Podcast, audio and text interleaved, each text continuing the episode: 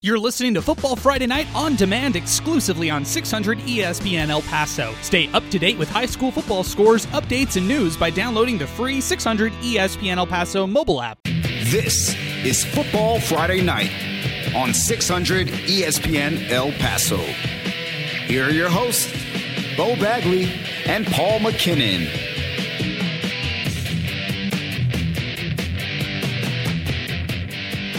Right, it's football Friday night, week nine in the borderland from now until the clock strikes zero. We have you covered with all the action. From West Texas to the land of enchantment, it's a full slate of games tonight on Football Friday night right here on 600 ESPN El Paso. I'm your host, Bo Bagley, alongside the hardest worker in the business, the beautiful mind, Paul McKinnon, and producer Angel Munoz. We have 70 years of experience on site in the stadiums tonight. Our 600 ESPN El Paso high school football reporters are working that beat to bring you the best coverage possible. Our reporters tonight are Brandon Cohn, Alex Nicholas, Jeremy Caranco, Adrian Broadus, the coach, Jaime Chavez, Joey Panisi, and JD Sursley. We are here to speak the gospel of high school football in West Texas and southern New Mexico. And Paul, week nine is here. It has the feel of moving day in golf. Like this is really going to be the day we're going to figure out who's who in the district standings tonight. Yeah, this this when it starts to get fun. But by the way, I saw that movie, The Beautiful Mind. that Russ, that Russell Crowe wasn't that guy crazy? Wasn't he seeing spy stories he and eclectic? I'm not taking that as a compliment. but he's still the what he did with his mind and his numbers and his stats uh, unparalleled. Okay, way to a, spin it there, Bo there, Bagley. There you go. But some exciting games today, including our football Friday night game of the week, the Battle of the Claw between El Paso High and Austin. Brandon Cohn, the Iceman, will have a preview of that game. Sure to be an exciting game uh, when that kicks off. That is the fifth oldest rivalry in the state of Texas, Paul. And both teams this year, two and one in district. Uh, an exciting game tonight at R.E. McKee Stadium. Yeah, and, and nicely, El Paso High coming off a big win, 45 28 uh, a week ago against Bowie. Jerry Tide is the quarterback, did a little bit of everything, uh, ran for 140 yards, threw for more than a couple of hundred yards. El Paso, this is the best El Paso has looked in at least the last five or six years, which is nice. And if you want to talk about looking good, I don't know who's looking better in that district right now than the Austin Panthers. Absolutely. They handed it to the Burgess Mustangs a couple of weeks ago. Same Burgess that, that uh, shot past Andress 35 34 last week uh, just by controlling the ball. And boy, they really put a hurting on uh, uh who was it last week? Was it Irvin? Hung f- uh, Irvin 41 nothing over the Irvin Rockets last week. Yeah, uh, nobody is playing as well or, or, or to their peak uh, as much as Austin, I think, in the city. Whatever, however good Austin could be, I think they're there right now and, and right at the perfect time of the season. Absolutely. Austin coming off a 41 0 win over Irvin. El Paso High coming off a big win, 45 27 over the Bowie Bears. Let's head out to R.E. McKee Stadium and join the Iceman, Brandon Cohn, for a preview of our Cisco Movers game of the week. El Paso High and Austin. Brandon, take it away. Yes, historic R.E. McKee Stadium for this storied rivalry. The 91st time that these two teams have met. The only meeting that's been canceled was a 1963 meeting because of the assassination of President John Fitzgerald Kennedy. This is a contest that features two teams in 100 of the greatest American rivalry series games in the United States. The Austin Panthers four and three on the year, two and one in District Two Five A Division Two. They're two and one here at home, two and two on the road. They've won two of three overall. I talked to Coach Pichardo before the game. He said he's going to be flipping between Irving Cortinas at quarterback and Luis Fernandez. Fernandez has been very good on the ground, 11 carries, 54 yards, one TD. When I asked Coach Pichardo about the significance of this game. He basically said, look, it's a big week, but any game is just as big for us. But he said the most important part of this game is it's for the kids and the community, and it's very important for the coaches because it's a district game. This is also a game that is featuring a team in Austin that's won two of three. They had a big win a couple weeks ago against Burgess. Of course, they taking care of business against Horizon at El Dorado. Look, they, we know they don't throw the ball very much, only 37 yards through the air, but a whopping 270 yards on the ground per game, led by running back Jaden Wilson, nearly a 1,000 yards on the ground. He's also their stud linebacker, eight touchdowns, four receptions for 48 yards. Now, on the other side, El Paso High, three and four on the year, two and one five eight. They are also a team that's won two of three games.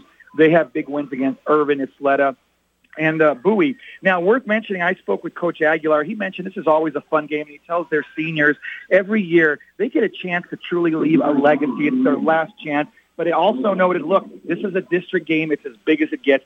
They're led through the air by Christian Carrillo, Pablo Gonzalez, George Ariola. They're a little more well balanced in the respect that they like to pass the ball 203 yards per game, rushing 122 yards per game. Red led by Pedro Chavez, who has 294 uh, yards rushing. Also, Jerry Chidas their QB. He's got over 1,400 yards passing, 13 touchdowns to only four interceptions. We're underway, about 10:29 to go.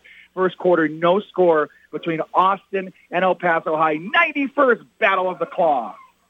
And Bo Brandon hit on, on something interesting. The the starting quarterback Irving Cortinas, or Cortinas, he's been sharing duties with Fernandez the entire year, but they they phased him out uh, recently. Didn't didn't play at all. Didn't take any snaps under center. Uh, no stats at least from a week ago, except for the fact that he did bring back an interception for a 38 yard score. So no matter where you put that Cortinas kid, whether he's under center or someplace else, uh, you know he's going to keep making plays. Very true. El Paso High and Austin kick off in just moments at R.E. McKee Stadium. Updates on our Cisco Movers game of the week from Iceman, Brandon Cohn, all throughout our show. And speaking of District 1 5A, we have another one, an early one, a big Jefferson Bowie game. That started 6 p.m. in the Sun Bowl, a huge rivalry between that one, a rivalry that began in 1950. Bowie leads that series 37 28 and 2. But uh, this one tonight, all Jefferson so far. Uh, we have an update. I think last check it was 22 nothing Jefferson early on in the second quarter. Yeah, I'm looking what uh, our Ray Dauto is sending to me. I, I know the first drive, uh, Arturo Rubio, 78 yard touchdown run. Remember Rubio coming off back to back 200 yard games. Never had a 200 yard game in his career. Now he's had them back to back. And looks like off to a terrific start. As I said, 98 yard run, two minutes into the contest to uh, get Jeff on the board and just punched in uh, another one, uh, two yard touchdown. And uh, yeah, 22 to nothing is the score. Thanks for that. I'm just looking for the numbers. Jeff, 22 to nothing over Bowie. Uh, yeah, not unexpected. They have they're dripping in skill guys this year. And exciting what could potentially happen in this district. There were four teams with only one loss. Jefferson, uh, if they win today, could improve to three and one. You also look at Burgess. You look at Andress. Uh, you look at Austin. Um, you look at El Paso High. So uh, anything can happen in this district. It seems wide open right now. And and Jeff is really the player in this because who do they finish with? Well, we said four teams are, are tied for first. Burgess they already lost to. That was the season opener for both, or the uh, district opener for both those clubs. But who, who's who's left on their schedule? Oh, just the Andress Eagles and. Uh, oh, who's that other team that oh, yeah. they might be tied with? Yeah, yeah. yeah. The four way tie. Jeff Jeff is seeing both of those teams, excepting Burgess uh, down the stretch. So yeah. should be fun. And Burgess has a bye tonight. They're sitting back watching all the action. The the carnation of what's going on in, in this district, but should be a fun one. Another exciting old rivalry game tonight. Irvin and Andress. It might be a little lopsided in 2021 with the Andress Eagles coming in at five and two overall. Irvin just two and six. But when talking to the, the late Alan Sepkowitz, uh, Tony Shaw, they all said this was the rivalry of Northeast El Paso, maybe the biggest in El Paso, and uh, this was something that they always looked at. Even when the Chapin Huskies were coming up, this was the rivalry. This was the game they wanted to win. Yeah, the battle of the helmet, and I, I think Andress is coming into this one awfully angry for a lot of reasons, and a mismatch this year. Irvin, for whatever reason, remember tried champs last year along with Burgess and Andress in COVID 2020. I mean, it was a strange season, and that was uh, one of the strange things. But uh, last time these two played, 20, 2019, Irvin shocked Andress and knocked him out of a out of a uh, tie with Andress and Burgess for the title. So they're upset about that and they're upset about the fact that they lost 35-34 last week to the Burgess Mustangs, a lead they had 34-28 late on the uh, Malcolm Anderson interception return for a score. A couple of Tavares Jones runs uh, the difference in that one, so they're angry about that. And I think a lot. I think the other two teams that were part of that three-way, the Burgess Mustangs and these Andress Eagles, a little angry about that three-way tie a year ago as as well. So a lot of reasons for them to take out their frustrations on on an undermanned. Uh, uh outmatched Irvin team tonight. But uh, remember, um, uh, you know, uh, talent wise, Malachi uh, Doe, yeah. they're still missing. And of course, Uh, big Jeremiah Cooper, uh, he second quarter of the Burgess game last week. I'm sure had a great impact on that contest, but he went down in the second quarter, never came back, and we'll see if he's on the field here tonight against Irvin. A good look at District 1 5A. JD Sursley will be on the call at Irvin versus Andress, so we'll have that update in just a little bit. Now let's over, head over to the big schools in District 5A. We actually had some action earlier this afternoon. That's right, El Dorado hosting Del at the SAC, a 4 p.m. kickoff. Del coming away victorious 33 23 in what was an exciting game late. Let's head out to our own Jeremy Caranco for a final wrap up of Del and El Dorado. Jeremy. Yeah, beautiful, beautiful fall evening here at the SAC. We're about 40 minutes from the kick between Eastlake and Montwood. But as you just mentioned, Bo, Del Valle gets the win over El Dorado in the 4 o'clock game, 33 to 23, and a very, very entertaining second half. El Dorado came back from a 26 to 10 deficit. It was Rudison who scored an opening drive of the second half for the El Dorado Aztecs to get them uh, to get them on the scoreboard to make it 26 to 26 to 16. Uh, Kevin Rodriguez had a big interception at the 6:20 mark of the fourth quarter. So we're at the 5:44 mark of the fourth quarter. It's Ricardo Portillo, the Evan Garcia two-yard touchdown pass for El Dorado. It made it 26 to 23, and El Dorado on the ensuing kick.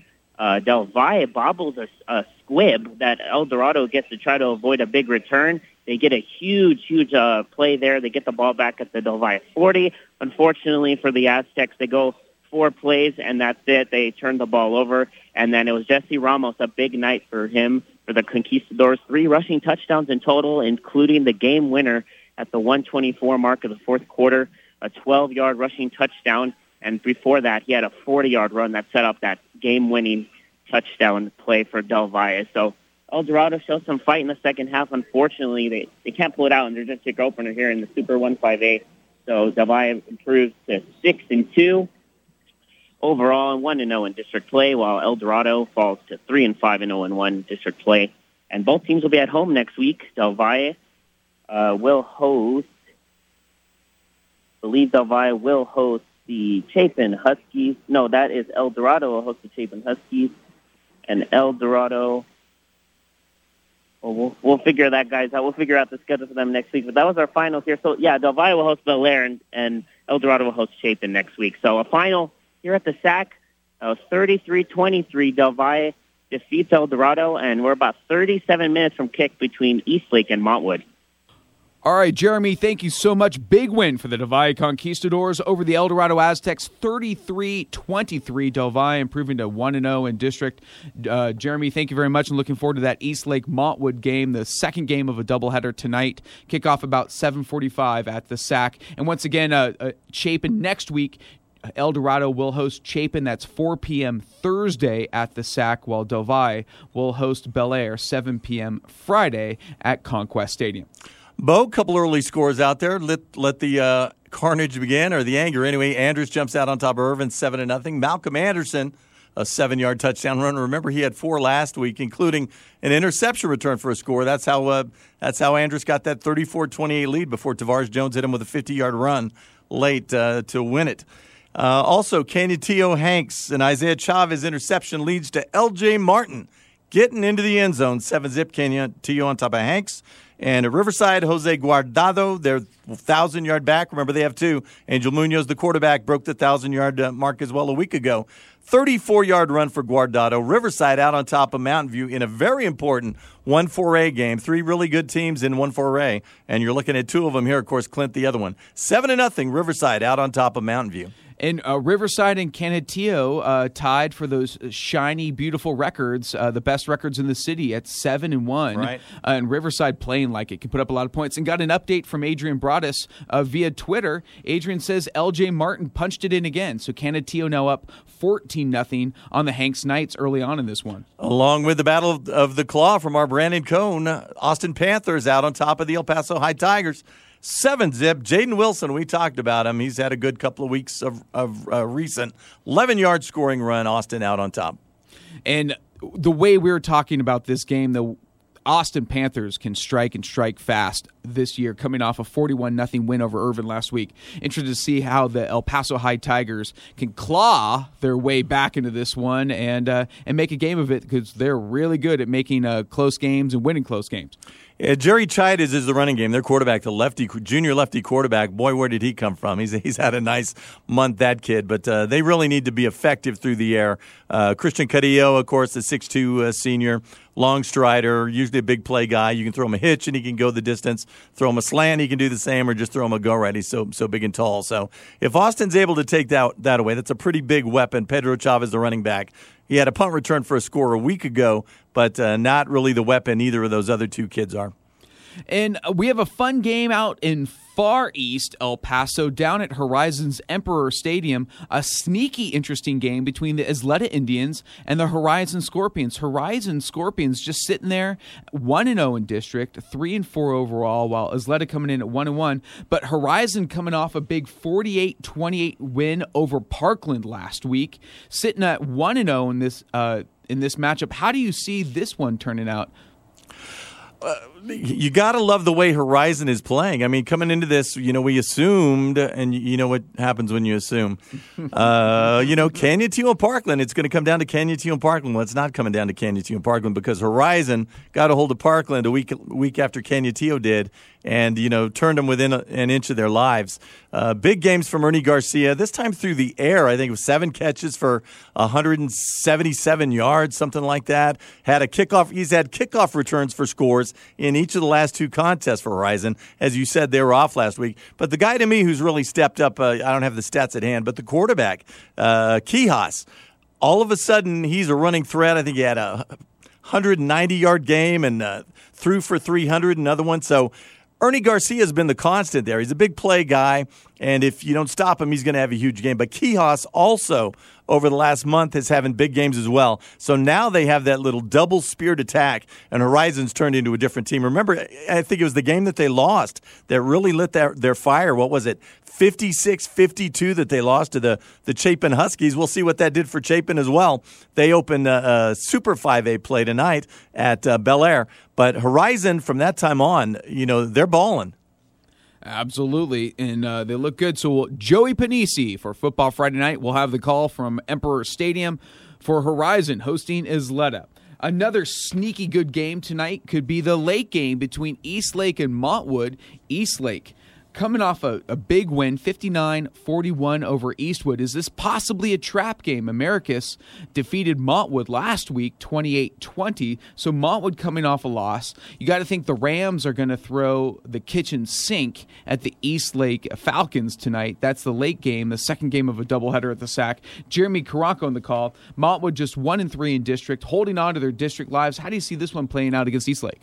Well, you got to love East Lake. I mean, what did uh, what did uh, the kid Uribe do a, a, week ago? What was it? Forty five yeah. carries, two hundred and ninety something yards, As seven. A- Go ahead. As a matter of fact, named the Built Ford Tough Texas High School Football Player of the Week for Class 6A. Let's just let's talk about this because this is pretty amazing. Elijah Uribe had a record-setting day, 45 carries, 292 yards and seven touchdowns rushing. Also had four receptions for 55 yards and another touchdown. That's eight touchdowns. Uh, in their sixth win of the season, as uh, East Lake improved to six and one, uh, fantastic day and much deserved uh, Texas uh, Ford Tough uh, High School Football Player of the Week.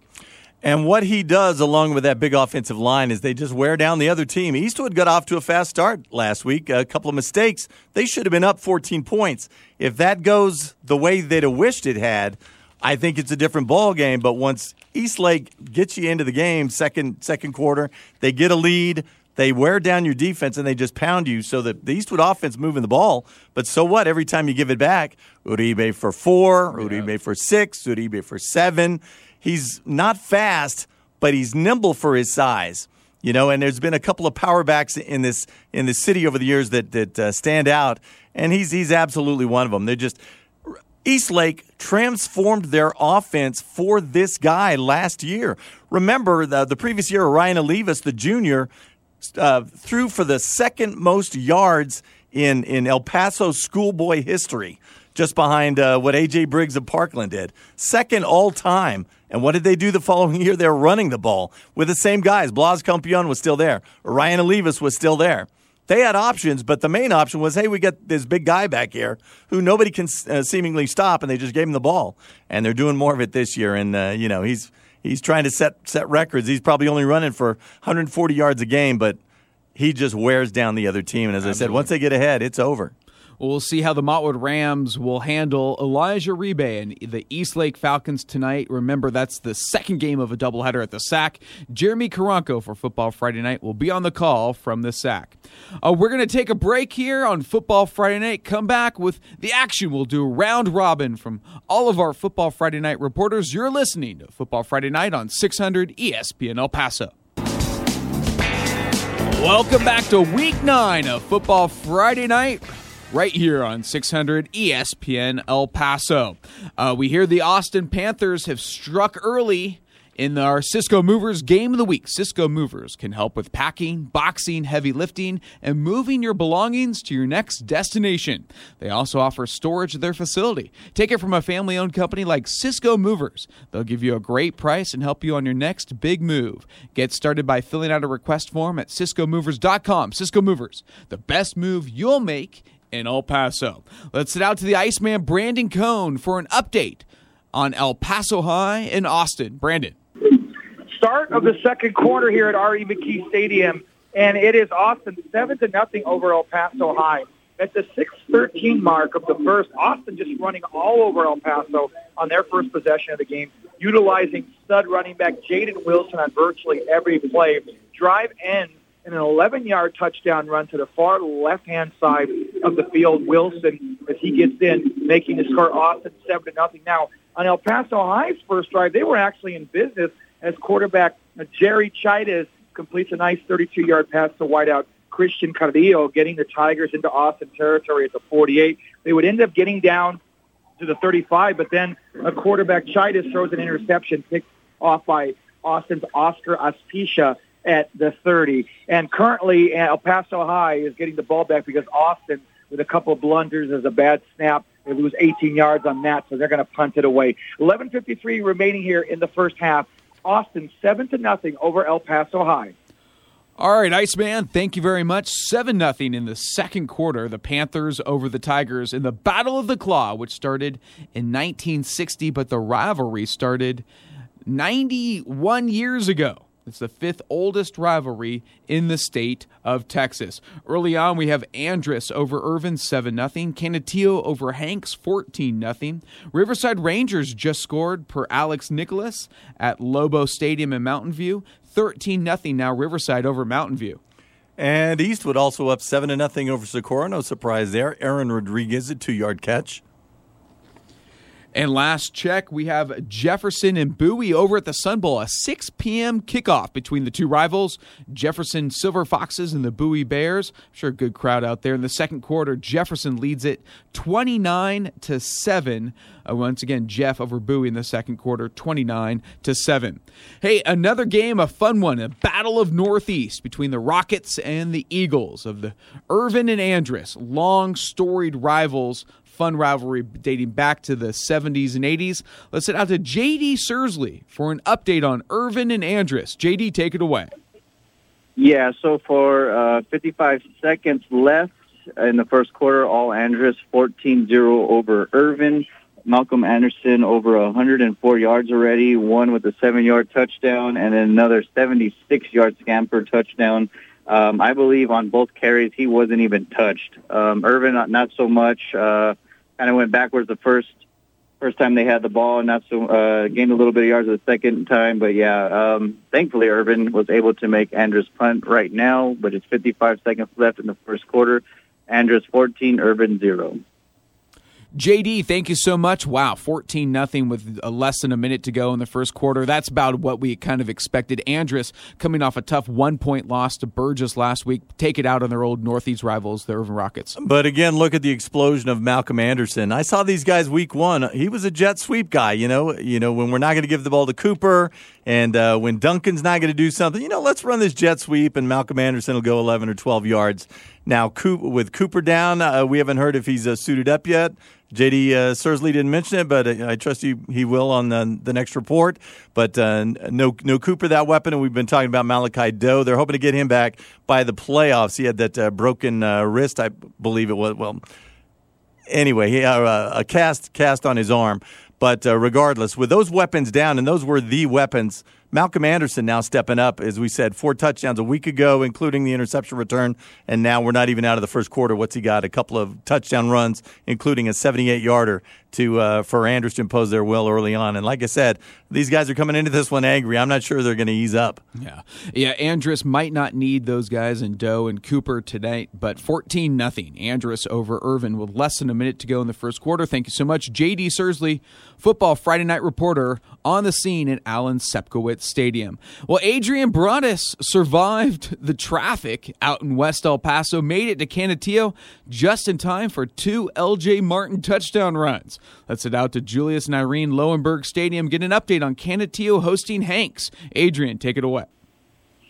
312 left here in the opening quarter. Canutillo on top of Hanks, 20 to 3 after a, after an Isaiah uh, Chavez interception, Canutillo running back L.J. Martin scored the first of two touchdowns early on for the Eagles. Uh, two play, I mean, uh, it was actually just the next drive for Canutillo. L.J. Martin had another rushing touchdown, this time from 18 yards out.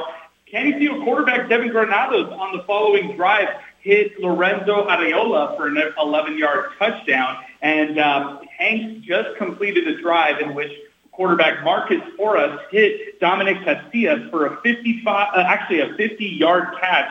It, they drove it all the way inside Canutillo's 15-yard line. However, they were only able to get three points. It was kicker Miguel Chaveda from 28 yards out, giving them three uh, here late in the first quarter. So again, we got 3:06 left here in the opening quarter. Canutillo all over Hanks, 20 to three. All right, Adrian, thank you so much. Looks like it could be the LJ Martin show once again at Lowenberg Stadium. He loves that blue turf and loves scoring touchdowns in that blue turf, having a great season so far. Smurf turf, you know, and I'm always rooting for those uh, Hanks Knights. Uh, we always talk about young teams. There's nobody younger than those guys. The the guy, you know, I, I pine for who's, who's got to be suffering. A nice running back, Xavier Johnson, had a nice year last year as a sophomore. Having another good year this year as a junior, just uh, doesn't really have any pieces around him. So he does his thing, and then the Hanks Knights, you know, walk away with a loss almost every week. Nah, it's tough. Hanks coming in at one and six overall, zero oh and one in district, while Canutillo with that shiny, beautiful record of seven and one, two and zero oh in district. So they're up. Canutillo Eagles up twenty to three early on in this one. Uh, once again, an exciting game between the Ysleta Indians and Horizon Scorpions down at Emperor Stadium. Joey Panisi, football Friday night there on the call. Let's go out to Joey get an update on Ysleta and Horizon. Joey, take it away. Yes, with one minute and 20 seconds to go in the first quarter from Horizon Stadium, the score is the Horizon Scorpions 14, Ysleta Indians 0. it only took Horizon five offensive plays to score their two touchdowns. Wow. The first play from scrimmage was Jacob Quijas faked the inside handoff to star Ernie Garcia, and he rumbled 34 yards up the right sideline. Very next play, he didn't fake it to Ernie Garcia. He handed it to him, and Ernie Garcia, their star, rumbled 44 yards for their first touchdown, making it 7-0 Horizon. Ysleta stalled, and as soon as um, uh, Horizon got the ball back, Jacob Quijas connected on a 25-yard touchdown strike to Orlando Del Valle. The point after touchdown was good, giving us the score 14 to 0.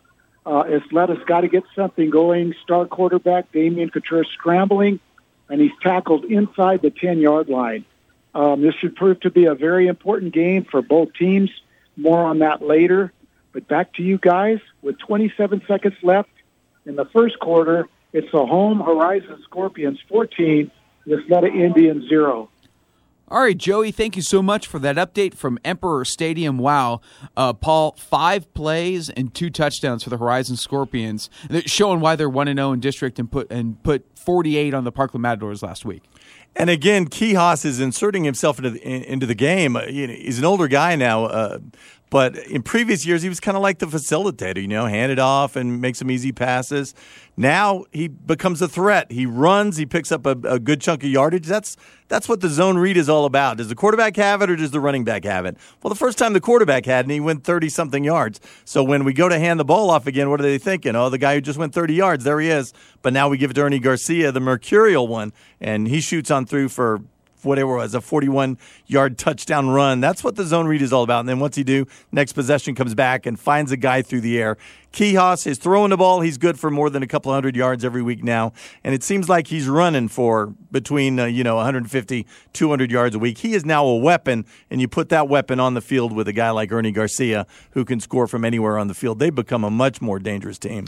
Absolutely. Uh, led by head coach Paulo Melendez, a former Horizon Scorpion and UTEP Miner, doing a nice job down there at Horizon, leading 14 0 towards the end of the first quarter over the Ysleta Indians. A big game out at Lobo Stadium between the Mountain View Lobos and the Riverside Rangers. Riverside coming in at 7 1 overall, Mountain View 3 and 4 big district game. Let's head out to Alex Nicholas from, uh, for an update from Lobo Stadium. Alex, take it away start of the second quarter here in Montana Vista, and it's Riverside leading Mountain View 21 to nothing. The first half or the first quarter, excuse me, dominated by the Riverside defense and Jose Guardado. Guardado three first quarter runs. The first one would be at the 11:08 mark. That would be a 34 yard run that you guys reported. At the 2:32 mark, you would run in a 14 yard touchdown run. The last one would be another short yard. Uh, the second consecutive score where Riverside would start on the plus side of the field. Angel Munoz, a 36-yard completion to Frank uh, Luna. Two plays later, Guardado would score his 17th touchdown of the season. That would be from one yard out. Extra point would be good. Guardado so far through the first quarter, six carries, 64 yards. He had seven 100-yard rushing games on the season and well on his way to number eight here in 2021. Hmm. Start of the second quarter, Riverside leading Mountain View 21 to nothing. All right, Alex, great job. Thank you so much. 21 nothing Rangers over the Mountain View Lobos. This certainly is not expected. I mean, certainly is expected. Uh, Riverside, just one of the classes of uh, the top teams of the city, putting up points and the way they can put up points fast and efficient and coming in at 7 and 1 overall and showing why today. And, and more of what we are talking about with Horizon, uh, dual threats, and we even hear a triple threat. Freddie Luna catching catching an important pass, but you have uh, your boy Angel Munoz in the backfield, the quarterback. He, uh, Jose Guardado opened the season with a 300 yard game. And as you, you heard Alex say, five other times he's, he's eclipsed at least the 100 yard mark. He's well over a 1,000 yards now. He's a threat. But Angel Munoz is also a threat. The quarterback, especially lately, again over the last month, really been carrying the ball. Had a 192 yard game, but he broke the thousand yard barrier a week ago as well. So every time you're playing Riverside, you're looking at the running back, you're looking at the quarterback, who's got the ball. And oh, by the way, sometimes when the quarterback keeps the ball, he looks up the field and there's Freddie Luna for an easy catch. So again, another team that's a threat. Why are they seven and one? Because there's a little, really a dual headed threat, but uh, you know a triple is leaking in there. The the Riverside Clint game. Uh, I don't want to bury Mountain View just yet, but uh, Riverside Clint, uh, when those two get together, uh, that should be a fun one, probably for the district title. And lots of weapons out there for the Riverside Rangers and uh, threats. And we have a threat in Angel Munoz right here in our own booth, too. Our producer, Angel Munoz. He's laughing. He's always a threat behind that mic. You never know what he's going to say. Absolutely. Look I'm, at him. I'm, a, I'm an enigma. there you go, Angel Munoz. Tell him he's a perfect mind. there, there you Tell go. him perfect. that one. You a beautiful are, mind. Beautiful, beautiful mind. mind. There you go. Hey, we have a fun game out at Trooper Stadium. See if the Troopers can right the ship. Coming off a, a very, very tough uh, game last week and uh, where they lost to the East Lake Falcons 59 41. See if the Troopers can right the ship at home against Socorro. Let's head out to the coach, Jaime Chavez, for an update on Socorro and Eastwood. Coach, take it away. It's a fun one. If you're a Trooper fan, we've got 28, 29 seconds left in the first quarter. It is Eastwood 28, Socorro nothing. Quarterback Aaron Martinez for Eastwood already three touchdown passes. 57 yards to Aaron Rodriguez, and also a two-yarder to Aaron Rodriguez, and then Martinez a 56-yard touchdown pass to Curtis Murillo, and another Andrew Andrew Flores, the linebacker for Eastwood. He had a 41-yard fumble, fumble recovery return for a touchdown. Martinez on track tonight. He's five of six, 147 yards passing, and three touchdown passes, no interceptions, and he's thrown 21 touchdown passes thus far this season. And Aaron Rodriguez, that's his uh, eighth and ninth touchdown receptions of the season. So the first quarter just ended here at Trooper Stadium on El Paso's east side. It's all Eastwood and homecoming at Eastwood. Eastwood 28, Socorro, nothing. And Bo Bagley, uh, this from Bel Air Highlander Stadium. Old friend Billy Coon out there uh, shot me a text. Appreciate that. 20 to nothing, a, uh Super 5A opener for Chapin and Bel Air. And Chapin out to a 20 to nothing lead. Remember Mason Standifer, the three year quarterback, coming off his first 400 plus yard performance. And uh, boy, he's, he's picked up right where he left off. A 55 yard touchdown throw to Anthony Rivera. That, that kid, I think it was nine catches, more than 200 yards in that in that Horizon game from a couple of weeks ago. In fact, they had two guys over 100, uh, nine balls apiece. Timothy Pastron was the other one, I think, nine balls for 150. And as I said, uh, Standifer for more than 400. Well, Rivera the 55 yard catch. Rivera a four yard catch. And oh, there's that Pastron kid, a five yard touchdown catch. I believe uh, Standifer threw five touchdowns, maybe six in that same contest. Well, he's already thrown three, and I doubt Chapin Bel Air or even through the first quarter. In Bel Air's defense, remember, Andress put 48 on him in the first half. Uh, a couple of weeks ago. What was it, 48 7 at halftime? And Bel Air closed all the way back to within 48 42 before they just ran out of time. So, you know, Maybe it takes uh, that. Maybe the Highlanders are late sleepers. It takes them all to wake up. I think so. That's right. Forty-eight nothing. I think it was at halftime, Oof. and yeah, Bel Air came back all the way back to make a game of it. Hey, uh, we got our late game. Don't for, don't forget that we got our late game. East Lake versus Montwood over at the SAC kickoff probably in about 10 minutes or so. We're going to try to get in touch with Jeremy Caranco, get a preview of that game. We're going to take a break. You're listening to Football Friday Night Week 9 edition right here on 600 ESPN El Paso. Welcome back to week nine of Football Friday Night right here on 600 ESPN El Paso. We already have a final from earlier today. Del Valle Conquistadors topped the El Dorado Aztecs 33-23. Del improves to 6 and 2 overall, 1 and 0 in district while El Dorado falls to 3 and 5 overall, 0 and 1 in their district opener. Other action, we got halftime scores. Bowie and Jefferson. Jefferson leads Bowie 31-13 at the half. An exciting game that taking place at the Sun Bowl. That was a 6 o'clock kickoff and a rivalry that began in 1950 between Jefferson Silver Foxes and the Bowie Bears. Also, an update in 4A from Alex Nicholas. Riverside on the board again. 28 0 Riverside Rangers leading the Mountain View Lobos. Freddie Luna, 15 yard touchdown. So, again, that third tip of the spear we talked about has two touchdowns now tonight. Woo, look at that. Let's run down our uh, scores here. El Paso High and Austin, our Cisco Movers game of the week between El Paso High and the Austin Panthers. 7 0 early on, Austin over the Tigers the first quarter. Then we got Chapin over Bel Air. 20 to nothing. Chapin putting up 20 in the first quarter, 20 to 0. And then, uh, Paul, what do you have? Not a lot, but uh, and, Andress Irvin has changed, and guess who changed it? Malcolm Anderson. One there more time, go. his third touchdown. I think he heard how many touchdowns Uribe scored a week ago. Oh, eight touchdowns. Is that right? Yeah, let's take a crack at that. Like I said, these guys are lucky to be through the first quarter. A 20 yard run now for Anderson to match the 76 and the seven yard scoring runs.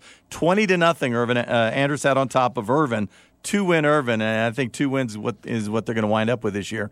Canutillo Hanks now 27 to 3. LJ Martin strikes one more time from 20 yards out this time for that uh, edge. Horizon Ysleta. Ysleta has joined the fray. 22 uh, yard uh, touchdown pass for Ysleta uh, from Damian Contreras gets them uh, within that one score. Andres Martinez, uh, I believe he missed last week with uh, some kind of injury, so nice to see him back on the field and productive. I think probably their best receiver.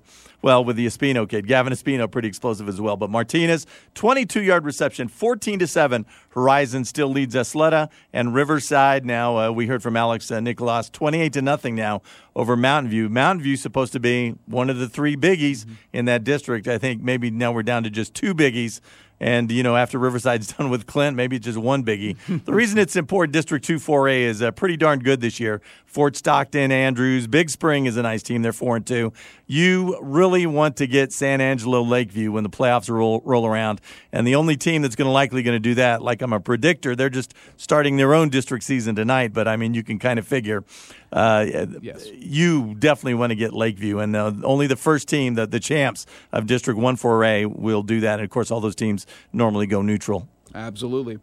Other action elsewhere at Trooper Stadium, the Eastwood Troopers putting up 28 points on the Socorro Bulldogs in the first quarter. 28 nothing Eastwood over Socorro wow. once again in the first. And we have another late game tonight. Jeremy Caranco on the call at the SAC for the second game of a doubleheader.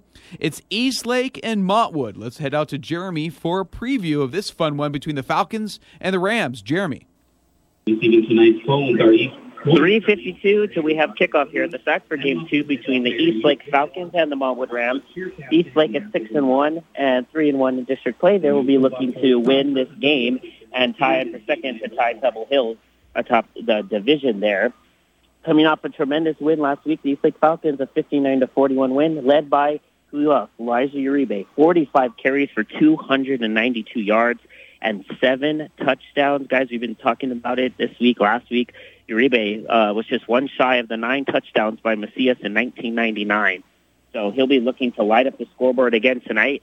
And Eastlake might be at the bigger advantage than we thought, guys. The Montwood Rams, um, they're coming off a loss last week to Americas. The 28-20 comeback effort falls short. Um, right now they stand at two and five overall, and they will be at one and three in districts. But unfortunately, guys, I'm being told, and from what I see on the field, there is no um, Yamil Oaxaca and his brother Diego Oaxaca, who's been out a couple games. They are not suited up, and neither is the lead running back for Montwood. They might not want to run the ball a lot to have success this year, but uh, Isaiah Claudio is also not suited up uh, for Montwood. Uh, getting touches in the early part of the warm-ups was was uh, Daniel Villanueva, tight end, who was looking to run the ball, and Avondre Williams. So we'll see if the Rams decide to uh, give some experience to their younger guys. Um, other than that, it's going to be Kevin Melendez who's going to have to take the reins for the Rams tonight. Uh, he's leading the way for the Rams this season. He has a, almost almost a hundred and one thousand and one hundred sixty six yards on a 98 completions and 15 touchdowns.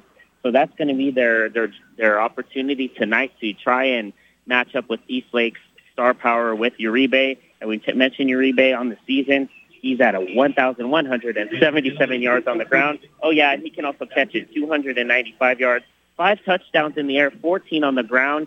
And yes, he has also thrown for six scores. So we're having the teams running onto the field. Should be an exciting one to see if Montwood can uh, put away the pressure. It's 138 until we have kickoff between Eastlake and Montwood here at the SAC. Jeremy, thank you so much. Once again, the late game at the SAC, the doubleheader there, Eastlake and Montwood. We'll have much more from Jeremy throughout the show. So you see what Montwood's up against tonight. He's abs- yes. absolutely right. Uh, you know, the, the running backs are gone. The receivers, uh, terrific receivers. Diego Oaxaca has been gone since week two. I think Burgess broke him. But uh, Yamil Oaxaca, maybe the best receiver in the city. I would say probably the best receiver in the city. The problem is when your best player is a receiver – I mean, it's tough to get him as opposed to somebody like Eastlake. Your best player is Elijah Uribe. Where is he? Well, we can snap it to him, we can hand it to him, we can do whatever we want. So it's tough when your best player is a receiver. If he's a complementary piece, then he could be explosive. But when everybody's looking at him, uh, it's difficult. But but Kevin Melendez, the quarterback, uh, second year starting quarterback, he's out there on an island all by himself. Uh, most of their offense comes from him carrying the football in the first place. But uh, they're in, in, in, a tough spot because if they lose tonight, uh, you can just uh, get rid of Montwood. No more playoff shot for them. They are uh, definitely out. And the reason the teams they may wind up tied with uh, for fourth place, they've all they've already battled them and uh, come up short. Americas beat them last week, 28-20. That was 21 zip through the first quarter, and they battled back, but but still an L. You know, lost to Eastwood, Pebble Hills. So even if they wind up a, a, tie with somebody and Miracle win out after this week, finish three and four, anybody they're going to be tied with, somebody who already beat them. So they absolutely, absolutely, absolutely have to find a way to win tonight without their best players. Absolutely. Going to be an exciting one to see. Uh, we'll have Jeremy Caranco on the call. As we take a break, We're going to come back with much more action to a round robin with all of our reporters. You're listening to Football Friday Night right here on 600 ESPN El Paso. Welcome back to Week 9 edition of Football Friday Night right here on 600 ESPN El Paso. Now, time for our two minute drill brought to you by the El Paso Association of Builders.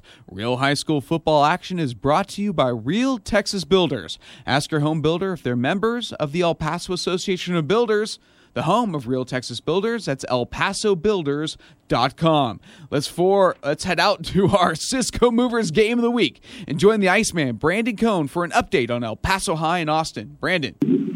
325 remaining here in the opening half, and it is Austin 7 to 6 over El Paso. At the 11:38 mark of the first half, El Paso's quarterback Chidas fumbles at the Austin 45, recovered by Panthers cornerback Oscar Apisha. So far, Apisha, great first half, has an interception and a fumble recovery. El Paso shooting themselves in the foot there with two turnovers in this first half. Austin then goes back to their quarterback, Irving Contreras, after a fumble there by Fernandez. Now El Paso finally gets it going late here in the second quarter as quarterback Chidas finds multiple receivers in Gonzalez, George Ariola, and then he puts the cherry on top as he throws a 25-yard touchdown to his uh, running back Pedro Chidas at the 4:30 mark of the first half, and the PAT is blocked. So we have now 3:20 remaining here in the opening half. Great game in the 91st Battle of the Claw. Austin seven, El Paso High six. All right, Brandon, thank you so much. Going to be a close one at R.E. McKee Stadium. Iceman with the call. Thank you so much. Let's head out to J.D. Sursley for a two minute drill update on Irvin and Andress from Alan Sepkowitz Stadium. J.D., take it away. 220 left in the second quarter. Andress 34, Irvin 0. They should have won last week. Andress should have, uh, and they're definitely taking it out on Irvin. Malcolm Anderson with three touchdowns, 134 yards, a 40-yard interception return. Elias Duncan threw a beautiful 59-yard touchdown pass to C.J. Hager. And then Owen Bensley with the last touchdown, a blocked punt, picked up his own punt block and scored the touchdown. Irvin has it, but it's all Andress 34 and Irvin 0. What is not uh, what is unexpected is Jeremiah Cooper, number four for the Andress Eagles, is hanging out on the sideline with his red gym shorts. So he is definitely staying out of this game, and I guess they do not need him anyway. All right, JD, great job for that information update on Jeremiah Cooper not playing tonight for the Andress Eagles, but as of right now, they don't need him up 34 nothing in the second quarter. Also, our producer Angel Munoz is also sitting back in his uh, red uh, red gym shorts back in our producer's booth. I see you back there, uh, Angel. Well, great job, JD. Let's head out to Lowenberg Stadium for a two minute drill update on Hanks and Canutillo from Adrian Broadus. Adrian, take it away.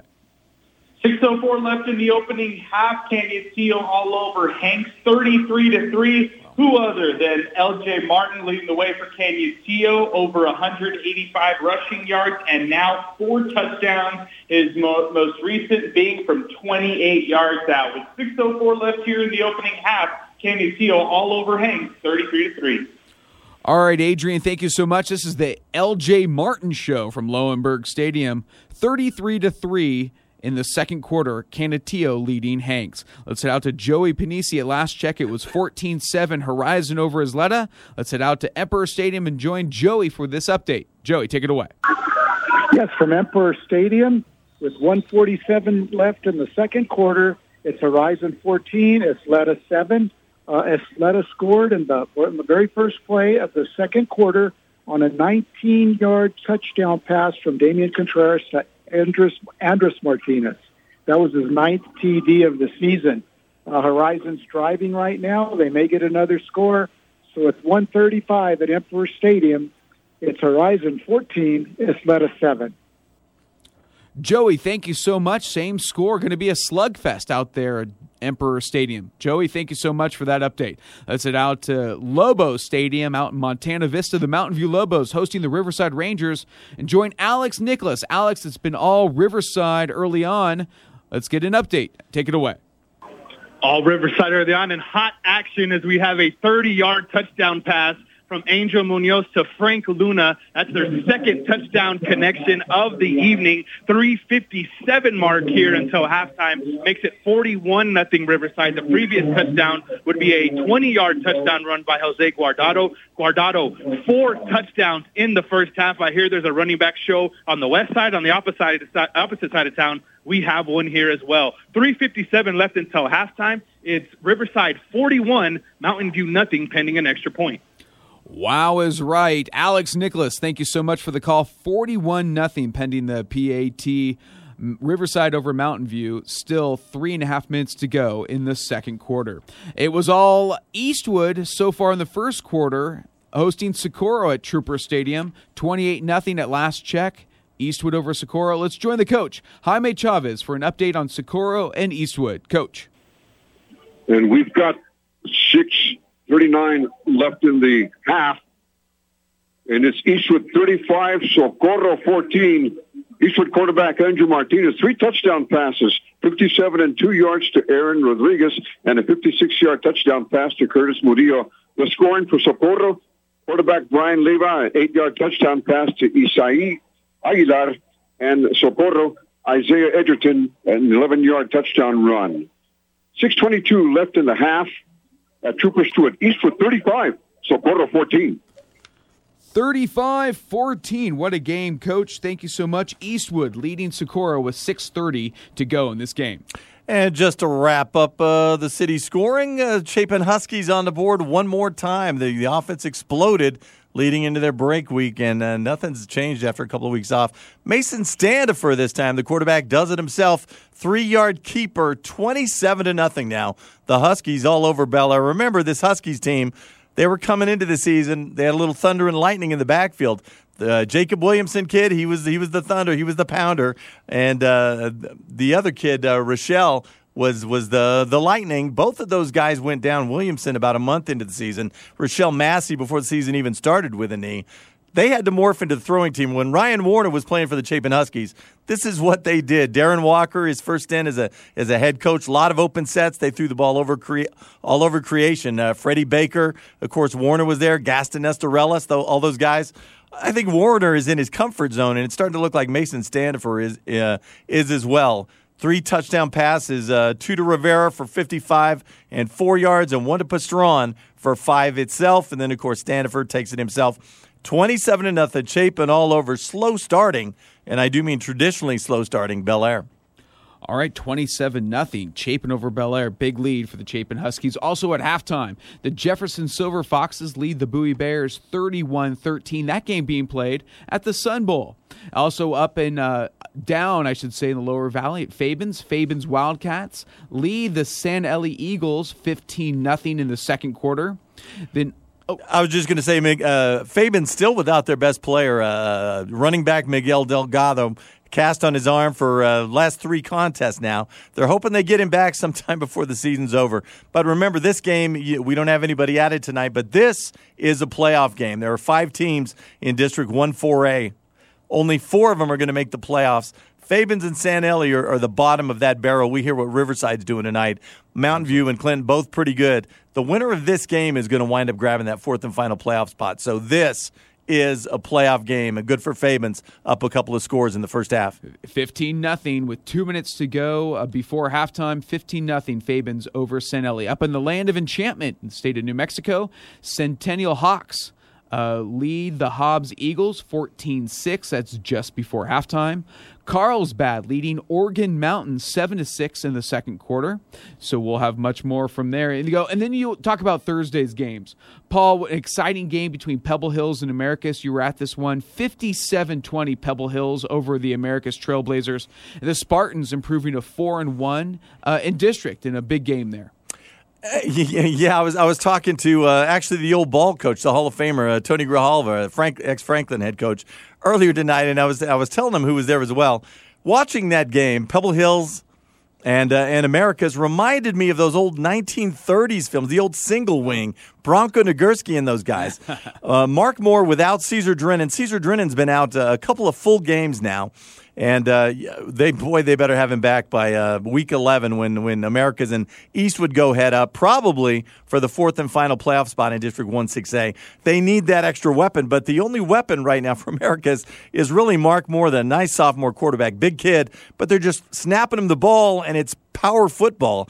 And that worked for one possession last night. They went right down the field, stuffed it in. It was working a second possession until they tried a reverse pass, and they got picked off, and it was all downhill from there because Gael Ocho on the other side, nice sophomore quarterback.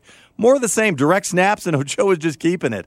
As I said, outside of the formation, it's not a single wing formation, but it's definitely single wing football. Just snap it to the guy and let's play power football. And uh, Pebble Hills obviously more powerful than shorthanded Americas last night. Absolutely. Big win for Pebble Hills over Americas 57 20. Also, the West Side Bowl at uh, the Sun Bowl was all Franklin. 48 nothing as Franklin improves to 6 and 2 overall, 5 and 0 in district, while Coronado falls to 1 and 7, 1 and 4 in district. Franklin Cougars playing all bit the part of district champs right now.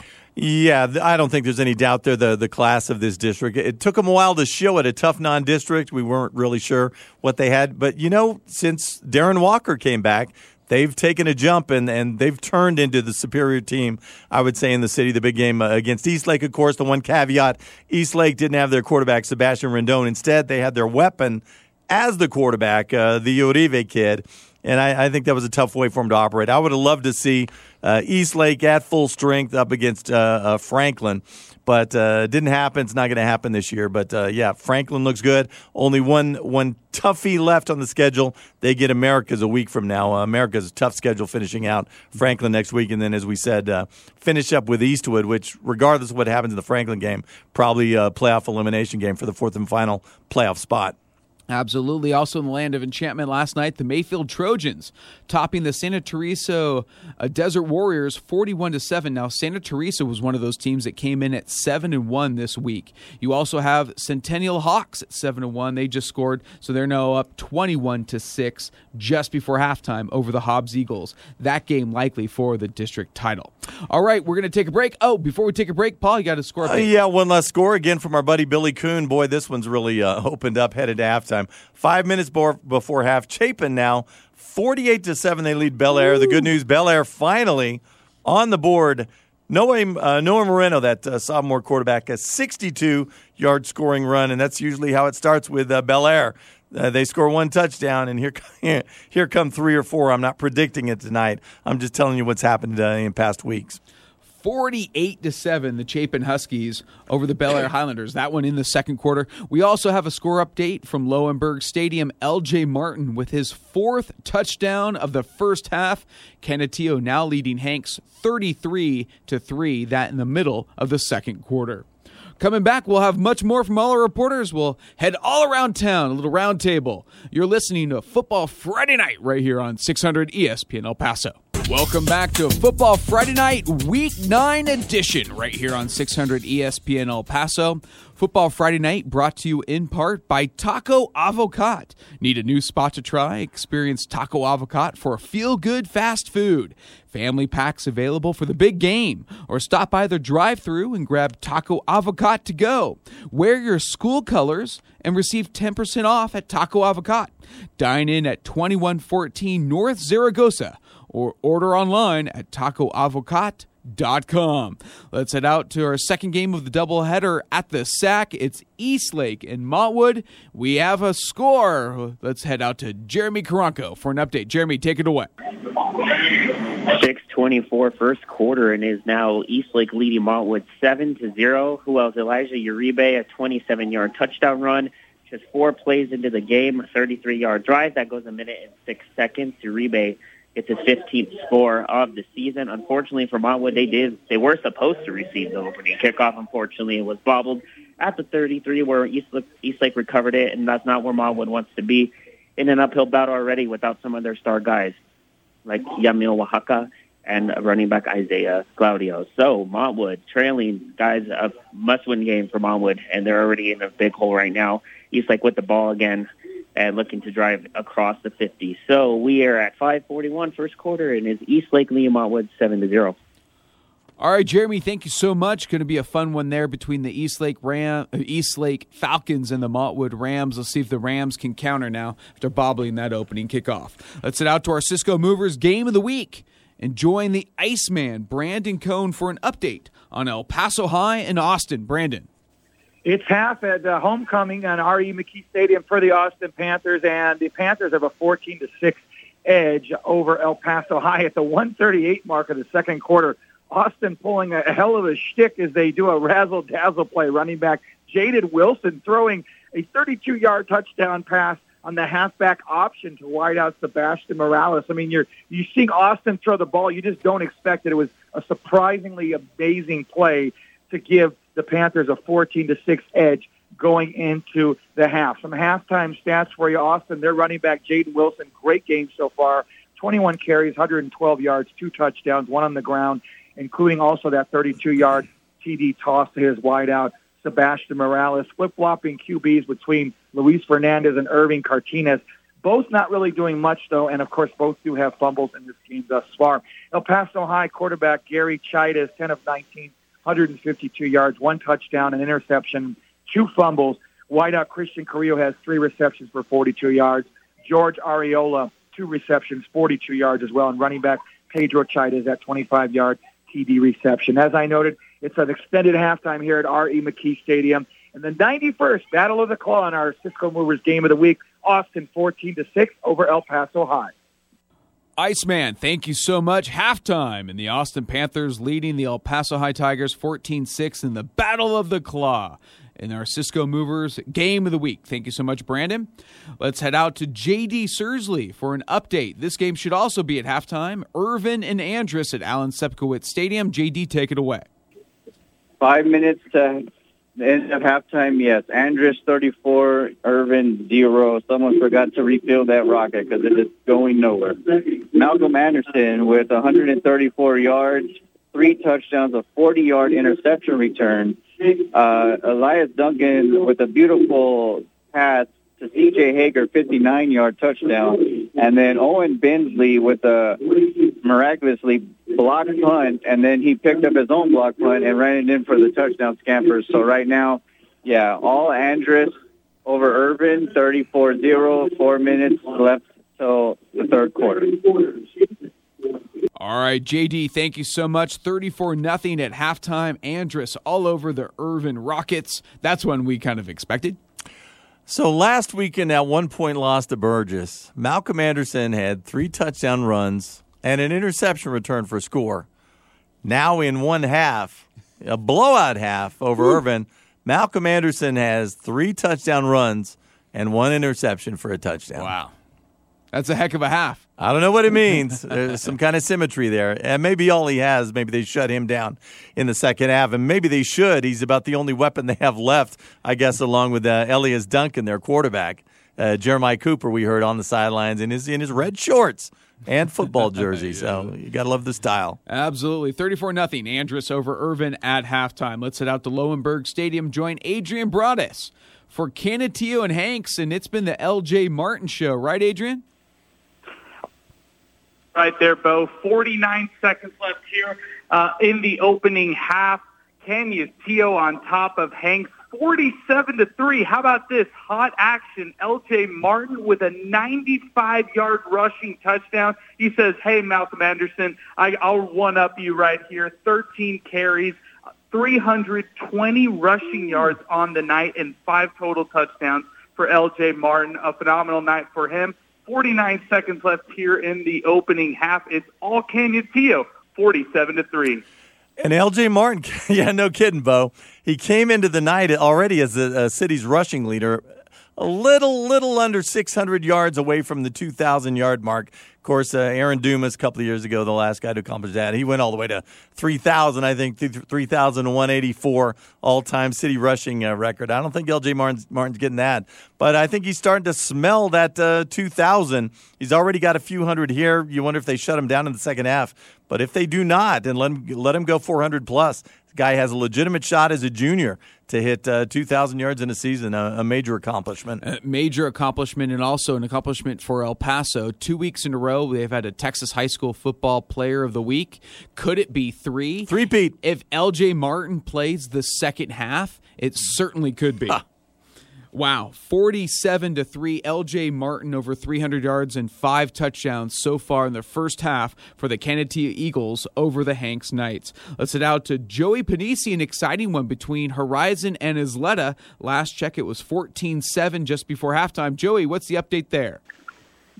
Yes, from Emperor Stadium at half, it's Horizon 21, Ysleta 7. Um, what can I say about Jacob Quijas? Uh, he's seven for eight tonight, one TD passing. That's his 12th of the season. He's passed for 140 yards. He's rushed for 90 yards. Ernie Garcia, uh, his partner in crime, has carried 11 times for 108 yards, and he scored his 14th and 15th touchdowns of the season. Boys, this is his 600 plus yard game of the year. Uh, he's gone over 1,200 yards this season right now. Uh, for Horizon, Orlando Del Valle was the receiver of that 25-yard touchdown from uh, Jacob Quijas.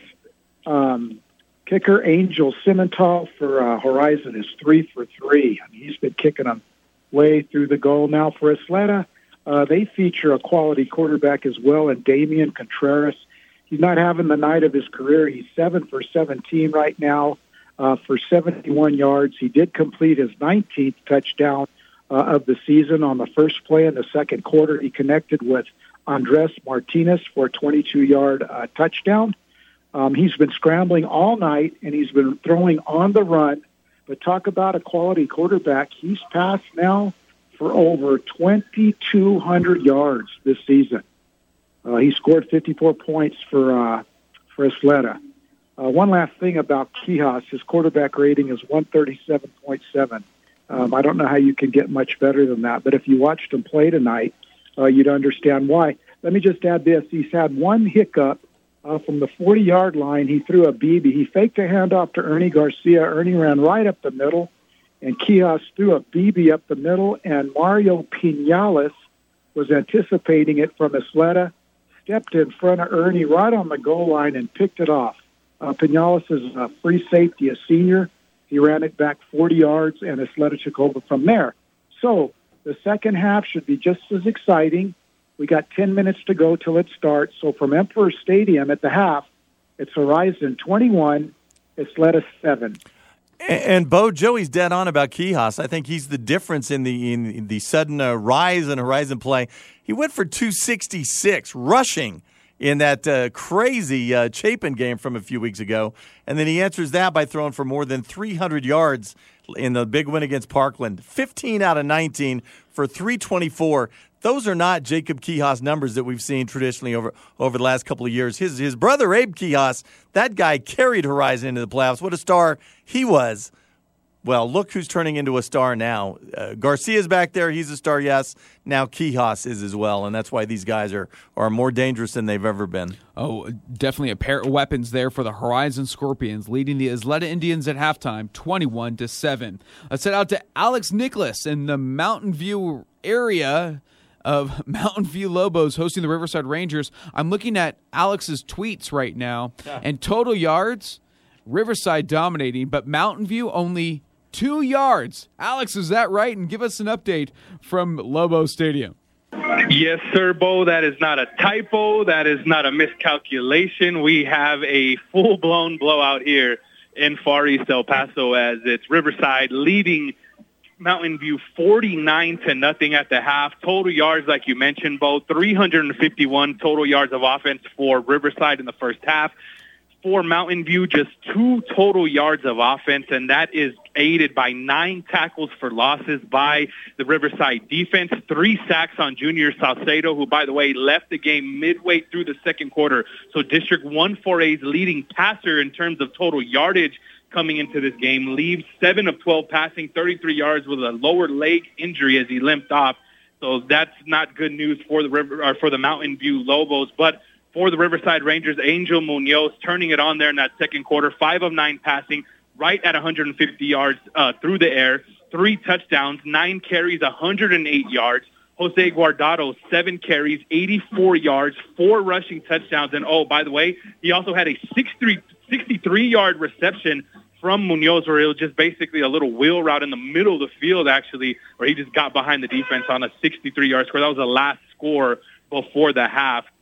Right now, I have Mountain View with minus 31 rushing yards, and I got to give a shout out to one of the statistically one of the best defenses in the city, who came in with 26 takeaways. Led, uh, they've been led tonight by Rudy Valenzuela, who's their leading tackler. Actually, had six fumble recoveries coming to the season. I'm curious to look at how Riverside is going to divvy up the stats because it seems like he's been on every tackle for loss and almost every tackle on, on uh, just 30 total plays for Mountain View in this first half, and it has been all Riverside. Riverside averaging 411 yards rushing uh, coming in into this game, they're already at 201. So it'll be interesting to see what Mountain View can salvage here in the final 12 minutes as we are at halftime and it is all Riverside proving they are a legitimate a legitimate contender in the 4A Region 1 bracket coming up here in the playoffs as they as Riverside leaves Mountain View 49 to nothing at halftime. All right, Alex, thank you so much. Impressive has been the Riverside offense this season, but even so now, the defense, in Mountain View, likely a playoff team, only two total yards in the first half. Wow. Know, we talked about this a little bit uh, last week. I mean, uh, the total yardage obviously impressive. A team that likes to throw the football obviously can't. And when you throw against a superior defense, what happens? Guys get hurt, and you heard Junior Salcedo. Uh, they're their quarterback, you know, their weapon uh, on the sidelines now. But uh, we did talk about 26 turnovers created by Riverside coming into this contest. Easily leads the city. Rudy Valenzuela, as you heard Alex say, six fumble recoveries and an interception. He has more turnovers himself than likely half the teams uh, in the city. Riverside means business, and you know it reminds me of the old Tom Work days when they would stick 40, 50 uh, points on people and then spend the second half kneeling on the ball and the running clocks out of, out of Riverside, especially those years where Riverside was in the same district with, uh, you know, with the, uh, you know, the Fabenses and the Clints and people who, who just weren't ready. The Mountain Views, you know, this game again, they, they moved down to those old clubs. Uh, there was a period when they were all together and Riverside was just much too much for those guys. And as I said, kneeling on the ball in, in the uh, third quarter and Gary Ricoders, he, he's an old Riverside guy. He played for Tom Work, and that's what they're trying to reinstate there. Has a lot of the old uh, old crowd around. Mike Stevenson, of course. Mm-hmm. Uh, you know, the, the storied quarterback, you know, maybe the best quarterback in, in Riverside history, certainly up there among them. He's on that staff. And they're actively looking to recruit the old Riverside group and bring those boys back so they can reestablish what they had back in the day. And they've taken a giant step this year. Uh, Alex you know, been texting me all night. Oh, you got to see this guy. Oh, you got to see this guy. He's impressed with a lot of these Riverside Rangers, and, and Alex has seen a lot of football. Not a guy who's easily impressed. Uh, Riverside probably the real deal. And, uh, you know, Clint's going to see it in a couple of weeks. Absolutely. Mike Stevenson, the old Anthony Wildcat coach. Without uh, a doubt. A nice a nice job over there with the Riverside And then Ricoder, once Ricoder got the job at Riverside, he recruited him on over. Give your head coaching job away. Come on and serve on this staff. You know, they're, they're Riverside through and through. That's what they believe that Riverside uh, Red. Average. By the way, uh, one extra score in yeah. uh, on that on the break. Irvin Andrus, one more time. Second half has started. Well, I guess it's time for Malcolm Anderson to score another touchdown. There you go. Yeah, the opening kickoff of the second half went to Irvin. They couldn't get their handle on it. Uh, Andrews jumps on it. A couple of plays later, 31 yard screen pass. Malcolm Anderson, his fourth touchdown of the night to go with three touchdown runs and one interception return for a score. He now has a reception. Next, I'm sure he will be throwing for a score somewhere in the not too distant future. Also, score updates from the Sun Bowl in the third quarter. Jefferson has increased their lead to 38 13 over the Bowie Bears. And just before halftime, Chapin looking like uh, a stellar offense, just like the Riverside Rangers, up 55 to 10 over the Bel Air Highlanders right now, just before halftime. Oh, Zach Ortega, 98 yard kickoff return. And uh, yeah, our buddy Bill Coon says my thumbs hurt. Ah, I, I bet texting so much. There's a lot of touchdowns out there. Yeah. Speaking of a lot of touchdowns, let's head out to Trooper Stadium and join the coach Jaime Chavez for an update on the Eastwood Troopers hosting the Socorro Bulldogs. Coach, ten seconds left in the half, and the score is it's Eastwood fifty six, Socorro twenty. Eastwood just had a touchdown call back, an 11 yard touchdown pass uh, from Andrew Martinez to Samuel Lopez, and uh, that one is being called back because of an illegal man downfield. And, and even with uh, nine seconds left, he goes back to pass once again. And another touchdown. This one, yes, a 16 yard touchdown pass to Samuel Lopez. And that is Aaron Rodriguez's sixth touchdown pass of the evening. He also has touchdown passes of 57, 16, 15, and two yards to Aaron Rodriguez, and a 56 yard touchdown pass to Curtis Murillo. And we've got 3.9 seconds left in the half. And here's the extra point by Jesus Garcia. And that is good. And we have just reached halftime mercifully at Trooper Stadium. And it's homecoming at Eastwood. And the score, Eastwood 63, Socorro 20 huge first half by the Eastwood Troopers. They're capable of putting this on the on any opponent, and they did, and they're doing it tonight. And this is what I was talking about about a month ago when we're making fun of poor Hanks, who on their homecoming invited the number five team in the state, Lubbock Cooper, the same Lubbock Cooper that just beat Wichita Falls Rider last week, the team that they always wind up against in the regional finals. Hanks invited Lubbock Cooper Eastwood waited nine weeks into the football season to have their homecoming because they knew when Socorro was coming. The same Socorro that hadn't won a football game on the field in over six seasons. They broke that streak. Actually, it broke with a couple of forfeits a year ago. Socorro actually beat Franklin, go on a forfeit, of course. But they beat El Paso uh, this year to, to uh, snap that string.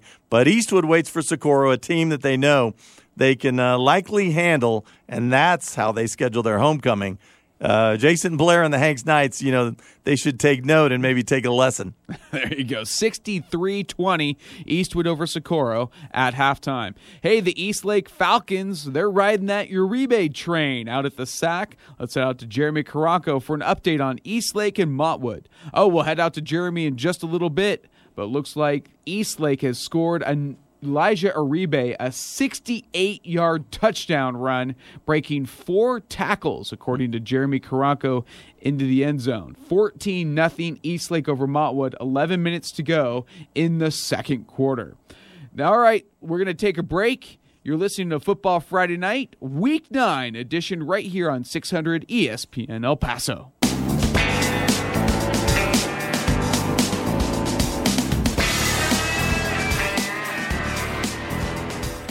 Welcome back to Football Friday Night, Week 9 edition here on 600 ESPN El Paso. Some exciting games, a lot of games going to halftime, but one game, the Uribe train. Eastlake's jumping on. Jeremy Caranco out at the SAC for an update on Eastlake and Montwood. Jeremy. In the second Eight minutes left to go in the second quarter is now Eastlake leading Montwood 14 to 0. Elijah Uribe opened the game up with a 27 yard touchdown. He'll follow it up even better. His longest career run on the ground, 68 yard touchdown run, one of the most impressive touchdown runs I've seen this season. He broke about four tackles, falling into the end zone with three Rams on him and going up for the score in 68 yards. And the extra point was good. 14 0 now. Elijah Uribe. Uh, coming off uh, tremendous performance last week. Texas 6A Player of the Week. He is now 133 yards tonight on seven carries and two scores, leading the way for the East Lake Falcons. Kevin Melendez trying to do what he can right now to get Montwood um, into the end zone. They have facing a second down and two at the 32 of East Lake here with eight minutes left to go in the second quarter, guys. It's East Lake leading 14 to zero over Montwood. All right, Jeremy, thank you so much. Uh, boy, Elijah Uribe, nearly unstoppable for the East Lake Falcons, and doing it again tonight up 14 0 over the Montwood Rams. Here's some score updates for you. Earlier on today at the SAC, Del Valle topped El Dorado 33 23.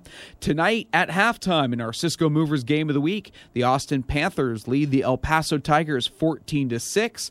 At halftime, what a big first half by the Chapin Huskies. They lead the Bel Air Highlanders at halftime 55 10. In the third quarter, Andress all over the Irvin Rockets 41 0. Last check, it was Canada Canutillo and Hanks, it was the LJ Martin show. For an halftime update on the Canutillo Eagles and Hanks Knights, let's go out to Adrian Broadus from Lowenberg Stadium. Adrian, what a night so far for LJ Martin. That's exactly right, Bo. Five minutes left here uh, here at halftime, and the Canutillo Eagles just all over the Hanks Knights, forty-seven to three, and it's largely due to L.J. Martin. Now, coming into this one, he is out of the class of 2023, has being recruited by teams like Baylor, Kansas State, uh, UNLV, UTEP, and UTSA, where he's all gotten offers to play Division One football in the future. But tonight, just a, a remarkable one. Oh, uh, I have him at 15 carries for 320 rushing yards and five touchdowns. He just broke off a 95-yard rushing touchdown before the end of the half, where he shook off uh, plenty of Hanks Knights defenders. But L.J. Martin, when you watch him in person, you just understand what a special running back he really is. Came into this game 15 touchdowns. Is now at 20 rushing touchdowns on the season so far. Um, you look at some of the other big players tonight for Canutillo. I look at definitely Manny Jaquez, who uh, uh, he actually had a fumble recovery for this Canutillo Eagles team. You also even look earlier into the game where they got an interception uh, with uh, Isaiah Chavez. So this defense is stout, held the Hanks Knights just three points. On the Hanks Knights side, Marcus Porras as, as the quarterback position, he's made two big plays, a 50-yard pass to Dominic Casillas, also a 32-yard pass to Udalius Coleman. Um, those are the two shining points for the Hanks Knights offense, but not really able to get uh, you know touchdowns out of their drives. That's been the biggest issue for them. Canutillo on the ground is is all you know. It's all L.J. Martin right now, 375 and he has 320 of those rushing yards. We got three minutes to go here at the half. Canutillo all over Hanks, 47 to three. Wow! Thank you so. much. What a huge night for the Canutillo Eagles. L.J. Martin in the first half, 320 yards unofficially, five touchdowns. We could be sniffing another Texas high school football for, Ford Bill Tough uh, high school football player of the week. I don't know. Yeah, we don't want to get too excited. It's an overmatched Hanks team, the same team that gave uh, up 300 plus yards to Javier De La Rosa from Ysleta at the end of uh, last season. He's not even with a sled anymore, off the team, and you know they've expunged his records and everything. So um, but this is something Martin could do, I think, every week. Uh, they they manage him. They manage his minutes. They're trying not to wear him down. He's not carrying it. Uh, you know, like we said, the Uribe kid last week carried 45 times to beat Eastwood. They're not doing that with L.J. Martin. You know, they're just they're not pounding him down. They're not using him to pound down the defense. He gets it just enough to get a little taste. As we said, he's the top rusher in the city. And after tonight, boy, is he ever the top rusher Absolutely. in the city. And he'll have a shot at going over 2,000 yards a week from now uh, when Canutillo finishes off their season. Well, maybe it's a couple of weeks when they finish uh, with Horizon. But uh, yeah, yes, he's having a. Tri- it doesn't matter who's on the other side of the of the, of the football. L.J. Martin is having one heck of a night. Absolutely. 320 yards so far in the first half, five touchdowns. Canutillo leads Hanks 47 to 3. Also at the half, Horizon leading Ysleta 21 to 7. At halftime, Riverside all over Mountain View 49 nothing. And at the half, Eastwood putting up a ton of numbers, scored a touchdown just before halftime. They're up on Socorro 63 20. And when at last check, uh, report from Jeremy Caranco 14 0 Eastlake over Montwood. Also, Jefferson Oliver Bowie 45 13 that game in the third quarter. Also, at halftime up in Las Cruces and all around the state of New Mexico, Organ Mountain leading Carlsbad 13 to 7.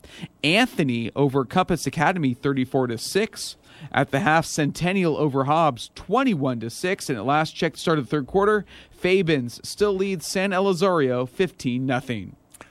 Couple out of town scores, Bo. Uh, Midland Legacy, formerly known as the Midland Lee Rebels. They're still the Rebels. Now they're just Legacy. Looking to move to 7 and 1, 4 0 undefeated in District 2 6A up on uh, their brethren, their Midland brethren, uh, 43 21. They lead Midland High. Other games out there tonight. Central Permian.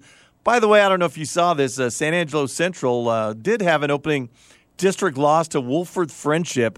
Well, that loss we talked expunged. There's another one because the loss uh, came with uh, with an illegal pl- friendship had an offensive lineman who got tossed out in the Amarillo game, their last game going into district. And then he came back and played the next week, and UIL just ruled on it uh, over the last week, and they said, uh, you're not supposed to let that guy play. And, and of course, Frenship said, yeah, but you guys didn't say anything about it. That defense didn't go over too well. So, Frenship, their one win uh, gets taken off the record. Central gets the win. So now Central and Permian tonight. Uh, Central two and zero in in that district. Or, or the, they lost their loss anyway. So going up against Permian, no score on that one. Same with Odessa and Abilene. In Super 5A, Amarillo Tascosa, they are the beast, and uh, they're likely to do something this season. They moved to seven and one last night. Uh, or excuse me, they're looking to move to eight and one. Sixty to twelve, they lead Lubbock Monterey. Lubbock Monterey traditionally a pretty good team. Tascosa all over them. Tascosa could make waves in that Super 5A district, and it wouldn't be the first time, uh, especially of late. Lubbock Coronado all over Caprock, 49 to seven, as they look to move to three and one in the district, four and four overall. Lubbock Cooper off the win over uh, Rider a week ago, the huge win. Well, now they're picking on the little sister, Wichita Falls. 37 to 10 Lubbock Cooper uh, looking to move to 7 and 1 3 and 0 in that district. They're going to win that district. All they had to do was beat Rider to accomplish that and of course they did. And uh, 7 and 1 on the season, 3 and 0 in the district. Wichita Falls, they're going to fall to 1 and 2. Give them props for staying close, 37 to 10, not bad. And in district 2 4A, a bit of surprise. I guess Lakeview heard him heard me poor mouthing them.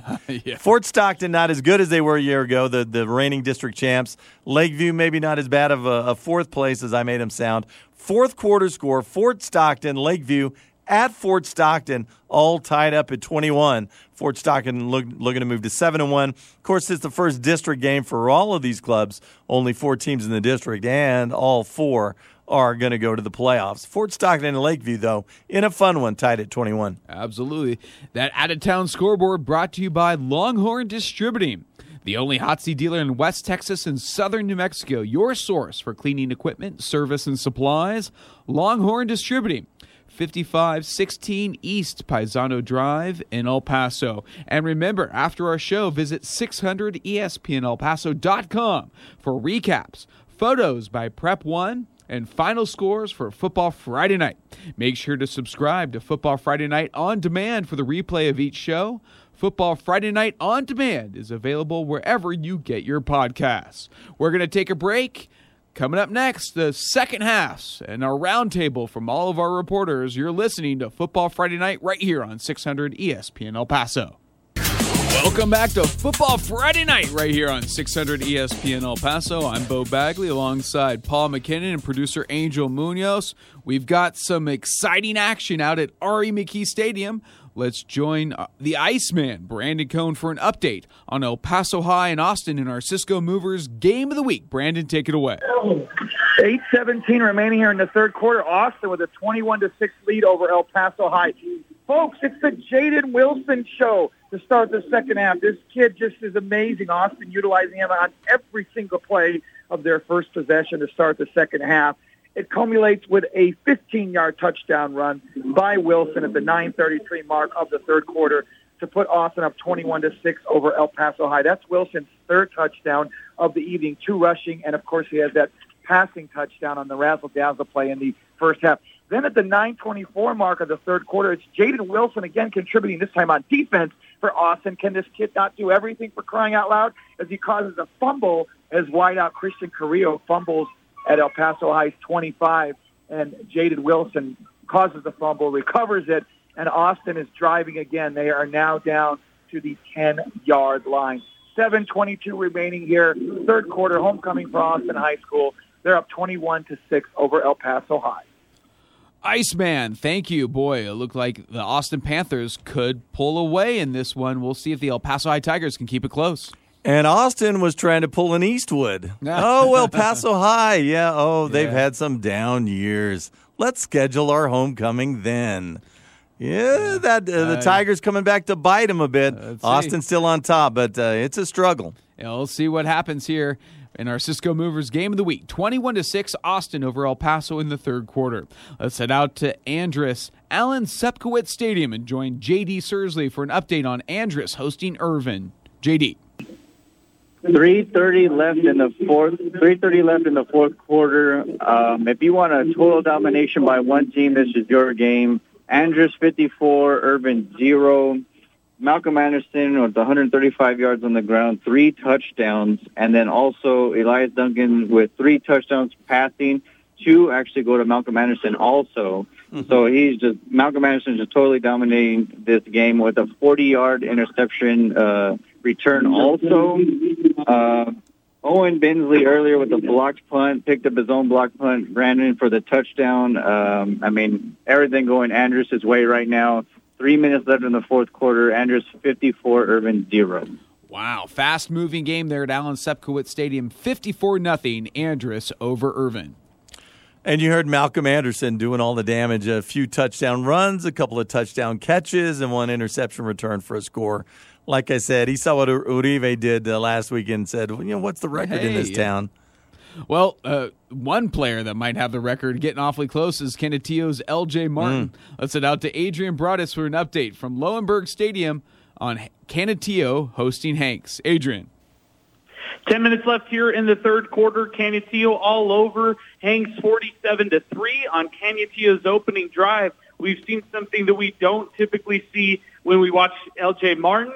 Uh, him not get a first down. Yes, the Canutillo Eagles were stopped on their opening drive of the second half, had to punt, and now the Hanks Knights have it at their own 22-yard line. Uh, again, when we're talking about L.J. Martin tonight, he's got 17 carries, 324 rushing yards, and five touchdowns.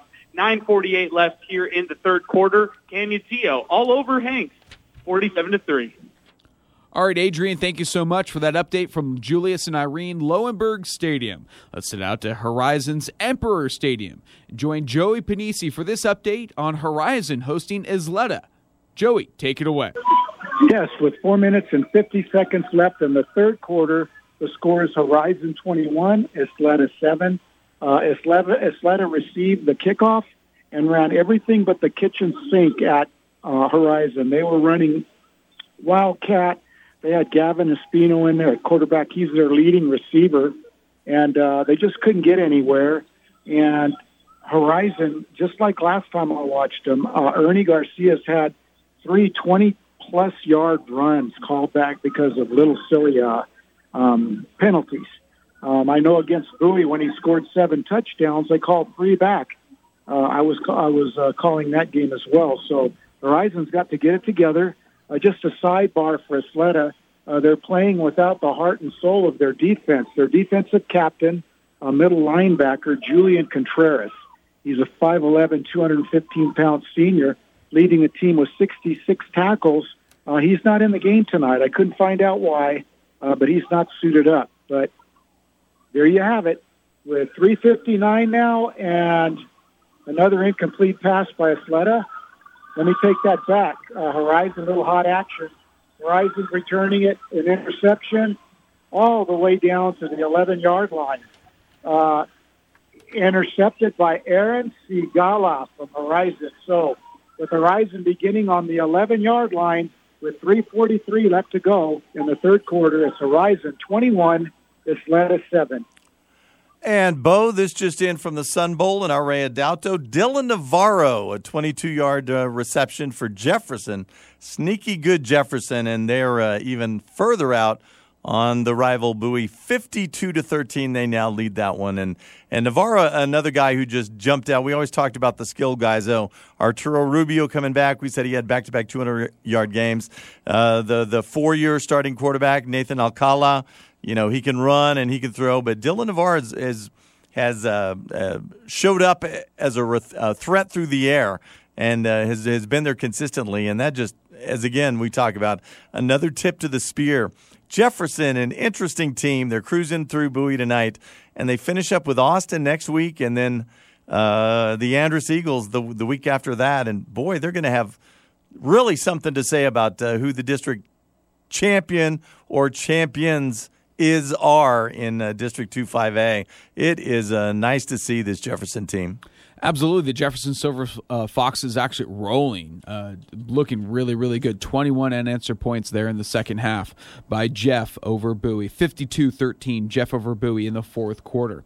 Let's head out to Alex Nicholas for an update. It's an all Riverside against Mountain View at Lobo Stadium. Let's join Alex Nicholas for an update. Alex. Under two minutes and running left here in the third quarter, and Riverside leading Mountain View 56 to nothing. Mountain View finally put a nice drive together. Their first series of the second half, a 10-play, 54-yard drive. But again, without Junior Salcedo, that offense just is not clicking. Next possession for Riverside, it would be a 49-yard touchdown run for Adrian Estrada. Estrada came into the game with 97 total tackles on the defensive side, three carries, 70 yards, and that 49-yard touchdown for Adrian Estrada. We are 125 left here in the third quarter, and Riverside leading Mountain View 56 to nothing. All right, Alex, thank you so much for that update from Lobo Stadium. And that lightning paced game out at uh, Andress. Yeah. Irvin Andress, 54 to 7. That's a final. That's a final already. They uh, running the clock. Maybe we were making fun of the you know the Tom Work days. Remember when they used to run the clock? Maybe that's what Andress is doing. Uh, maybe. Maybe they just forgot a quarter. Whoops, where'd the third quarter go? Andress over Irvin. That's a final 54 to 7. We'll have a final report from JD Sursley after the break. Hey, let's head out to Coach Jaime Chavez for an update on the Eastwood Troopers hosting the Socorro Bulldogs. I'm not sure if Eastwood scored a couple touchdowns during halftime, but they were up 63 20 at the half. Let's get an update from the coach. Coach, take it away. they're headed that way at the rate they're going. Both halftime and it's homecoming at uh, Trooper Stadium, Eastwood, 63. Socorro 20. Quarterback Andrew Martinez of Eastwood, six touchdown passes in one half, 57, 16, 15, and two yards to Aaron Rodriguez. And he also has a 56-yard touchdown pass to Curtis Murillo, a 16-yard touchdown pass to Samuel Lopez just before the half. And uh, Martinez, brilliant numbers. He's 12 of 15, 239 yards passing, six touchdowns, and no interceptions. He's got 24 touchdown passes on the season. Samuel Lopez, he's got the touchdown runs of 55 and 7 yards. He's got six carries, 70 yards rushing. And Aaron Rodriguez, six catches, 103 yards, four touchdowns, four touchdown receptions. He's got 10 touchdown receptions on the season. The scoring for Socorro, Brian Leva, the quarterback, he, he threw uh, a pair of touchdown passes to Isai Aguilar of 16 and 8 yards. And Isaiah Edgerton has an 11 yard touchdown run for the Bulldogs. Socorro is on a four game losing streak, and they had not scored since September 9th when they defeated the El Paso High Tigers. So halftime is winding down at Trooper Stadium and homecoming activities, Eastwood 63, Socorro 20. All right. Jaime, thank you so much. 63 20. Wow, Eastwood right there over Socorro for that halftime break. They're at halftime while Irvin Andress has already finished. 54 to 7 Andress over Irvin. Guess they wanted to get out there. You know where they wanted to go? They wanted to go to the Union Draft House on Sunland Park. That's home to our post-game get-together, football season, and for all your sports watching, visit the Union Draft House.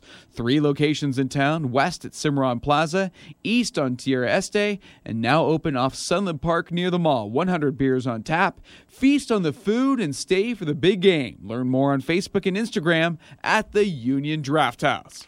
And save me a chair. And, uh, you know, uh, this from uh, our game of the week, Brandon Cohn out at R.E. McKee. The Austin Panthers finally starting to exert their will. It took longer with these El Paso Tigers than it did uh, with those Burgess Mustangs a couple of weeks ago. 28 to 6 now. The quarterback Fernandez scores on an 18 yard reverse. Okay, Brandon Cohn's going to have to explain that one how the quarterback, who maybe didn't line up as the quarterback, scores on a, on a reverse. But uh, yeah, we'll we'll hear that one after the break. But the news is Austin 28 to 6. Uh, they lead El Paso High, doing their part to stay in that uh, what's currently what a five team first place tie. As Holy of right smokes. now, as Burgess is sitting down on a bye week, you know, five teams with just one loss, but it'll be a lot less because two and one El Paso taking on two and one Austin High. So we'll have an update with Iceman Brandon Cohn just after the break from our Cisco Movers game of the week. You're listening to Football Friday Night right here on 600 ESPN El Paso. Go back to Bo Bagley and Paul McKinnon. Welcome back to Football Friday Night, Week 9, and we got a fun late game over at the SAC between Eastlake and Montwood. Let's join Jeremy Caranco for an update on this exciting game at the SAC. Jeremy, take it away. Yeah, we have just reached the first half buzzer here at the SAC, and it is Eastlake leading Montwood 28 to 0 with two seconds before the half ended. It was Sebastian Rendon hooking up with Adrian Lopez for a one yard touchdown pass to put uh, Eastlake up four scores now. And before that, Elijah Uribe, he also scored um, on a one yard touchdown run. Hey, it's not just LJ Martin doing it tonight, guys. Uh, wants to put up some numbers. He's got three touchdowns. Um, so it's both of them putting up a show tonight for us. And let's see, for Eastlake, leading the way, of course, Uribe, 140 yards on 13 carries and three scores. Uh, Rendon's having a nice night, 8 out of 12 for 117 yards and now a touchdown. Adrian Lopez, 43 yards through the air and a touchdown for Eastlake. For Montwood, it is Kevin Melendez, 3 out of 10 for 50 yards, and that's about it. He's hit Jeremiah Steve for a 30-yard pass, but they have punted the ball now four times and have turned the ball over twice. Montwood, 74 yards to Eastlake's 283 was a balanced 117 in the air and 166 on the ground. So halftime at the SAC, it is 28-0 Eastlake over Montwood. Jeremy, thank you so much. Boy, big first half for the Eastlake Falcons and Elijah Uribe just doing again this time over the Montwood Rams in the late game, second game of a doubleheader. Remember earlier today, Del Valle topped El Dorado 33-23 the early game at the SAC. Let's sit out to the Iceman, Brandon Cohn, sitting by for an update on our Cisco Movers game of the week. An exciting game if you're an Austin Panthers fan, right, Brandon? Yeah, it absolutely is, Bo. 4.06 to go here in the third quarter. All Austin, 30 to 6 now over El Paso High at the 521 mark of the third quarter. Austin pulling more tricks out of their hat as this time quarterback Luis Fernandez scores on the 18-yard reverse play on the touchdown. Let me explain this to you. I'm going to paint the picture, Bo. Mm-hmm. So running back Wilson gets the pitch. Then he gives it back to Fernandez, who then scores to the far left on the reverse play more razzle dazzle trickery. Austin's been doing it all night long to put the Panthers up 28 to 6.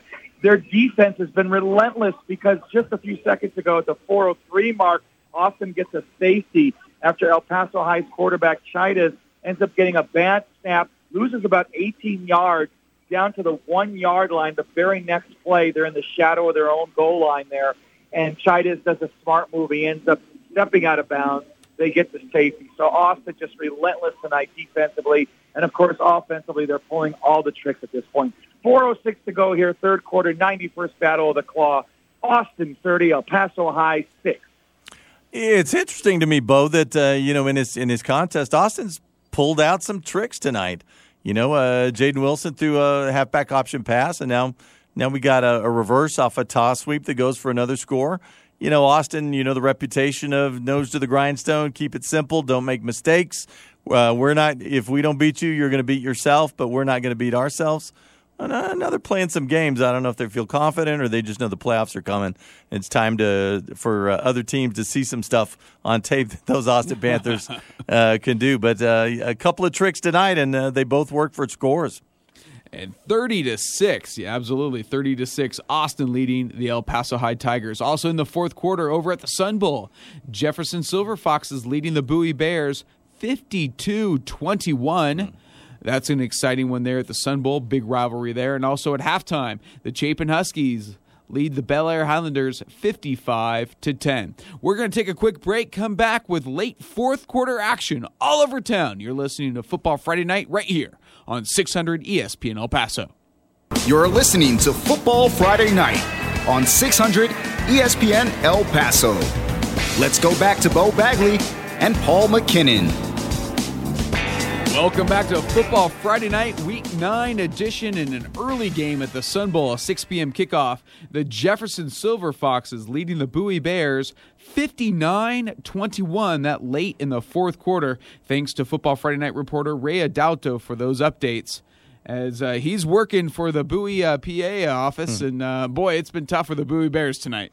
Yeah, Ray Adalto back in the Sun Bowl uh, behind that microphone. Uh, you know, that'd be nice to see. You know, uh, welcome back old times Uh, speaking of old times, uh, Miguel Rubio again into the end, end, zone, the senior running back, as we said, a couple of back to back 200 yard games coming in. Uh, well, now he's tossed in a few touchdowns and who knows how many yards. But uh, Rubio from two out, as you said, uh, 59 to what is it, 20 now? 59 21. Wow. Jefferson. Wow, is right. And Jefferson looking like they're going to improve to three and one in district. Speaking of three and one, the Andress Eagles have already defeated the Irvin Rockets fifty-four to seven. Andress improving to three and one in district, while Irvin falling to zero and five. Let's go out to JD Sursley for this wrap up of Irvin and Andress. JD. Yeah, Mr. Bagley, all Andress all night, 54 to 7 over the Irvin Rockets. Malcolm Anderson, the workhorse he was, five overall touchdowns, three on the ground, two in the air. Um, Elias Dunkins with three passing touchdowns, uh, obviously two to Malcolm Anderson and one to C.J. Hagar. Uh, block punt return for a touchdown by Owen Bensley. He did everything. He blocked the punt and returned it for the touchdown. Uh, all Andress, and then obviously sometimes you get lucky from the heavens. Irvin uh, gets a fumble from Andress that's just basically trying to kill the clock that ended up in the goal line. So that's how they're able to get those seven points. Uh, John Knutson scored a seven-yard pass touchdown to Jonathan Chaez. But like I said, all Andress, all night, 54 over Irvin, 7. J- all right, JD, thank you so much. Great job tonight. Big win for the Andress Eagles, improving to five and six and two overall, three and one in district, while Irvin falls to two and seven 0 and 5. And just one quick checkup on uh, JD's math. He's gotten it right in the past. I heard he's uh, five touchdowns, I believe I heard him saying, and he said three on the ground and two on the air. And I think he's forgetting that interception return yeah, for the score. Also, also, Malcolm Anderson, his second straight week with interception returns for scores, had four touchdowns a week ago. And when you recheck JD's math, you now have six touchdowns this week. So Malcolm Anderson with Jeremiah Cooper uh, out injured. Uh, no Malachi Doe has scored 10 touchdowns in the last two weeks. Tonight, a W. Last week, a 35 34 narrow loss to the Burgess Mustangs. And huge win for the Andress Eagles. Anderson doing it on the air, doing it on the ground, and also doing it on defense. So mm. great job by the Andress Eagles, improving to six and two overall, three and one in district. Now, time for our two minute drill brought to you by the El Paso Association of Builders. Let's go quickly through our games. First, starting with Adrian Broadus over at Lowenberg Stadium, Canutillo hosting Hanks. Adrian. 10-17 left here in the fourth quarter. Canutillo all over uh, the Hanks Knights 54 to 3. In this game, LJ Martin, he's the star of the show with five touchdowns. But how about the Canutillo defense with three turnovers, including a Jeremiah Ramos interception? Also want to mention a big forced fumble by Jesus Rio, and they returned on that one. So again, 553, excuse me, 950 to go here in this game. Canutillo all over Hanks, 54 to 3. All right, Adrian, thank you for that report from Lowenberg Stadium. Let's now head out to Emperor Stadium. Join Joey Panisi for this update on Horizon hosting Ysleta. Joey. Yes, with 11:28 left in the fourth quarter, it is now Horizon 35 and Ysleta 7.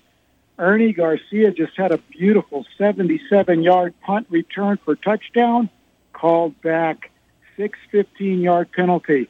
Uh, Garcia recently scored with 251 in the third 18 yard TD run, and then he scored on a 14 yard TD run. Point afters by Angel Simmental. He's five for five.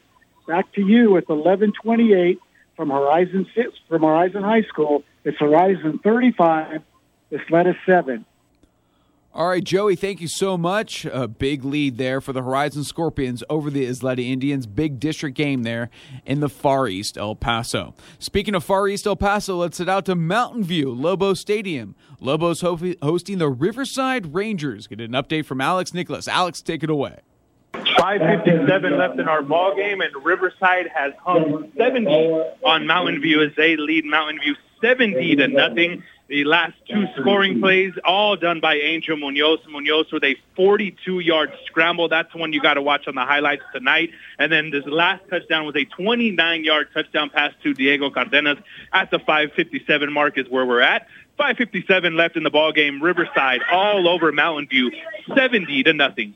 Woo! 70 points once again for the Riverside Rangers. That's not the first time they've done it. I think that's the third time they've done it this year. And we should ask them if they had a running clock. Absolutely. Kneel down, please. Speaking of 70, the Eastwood Troopers are knocking on the Oh. door, scoring 70 over the Socorro Bulldogs.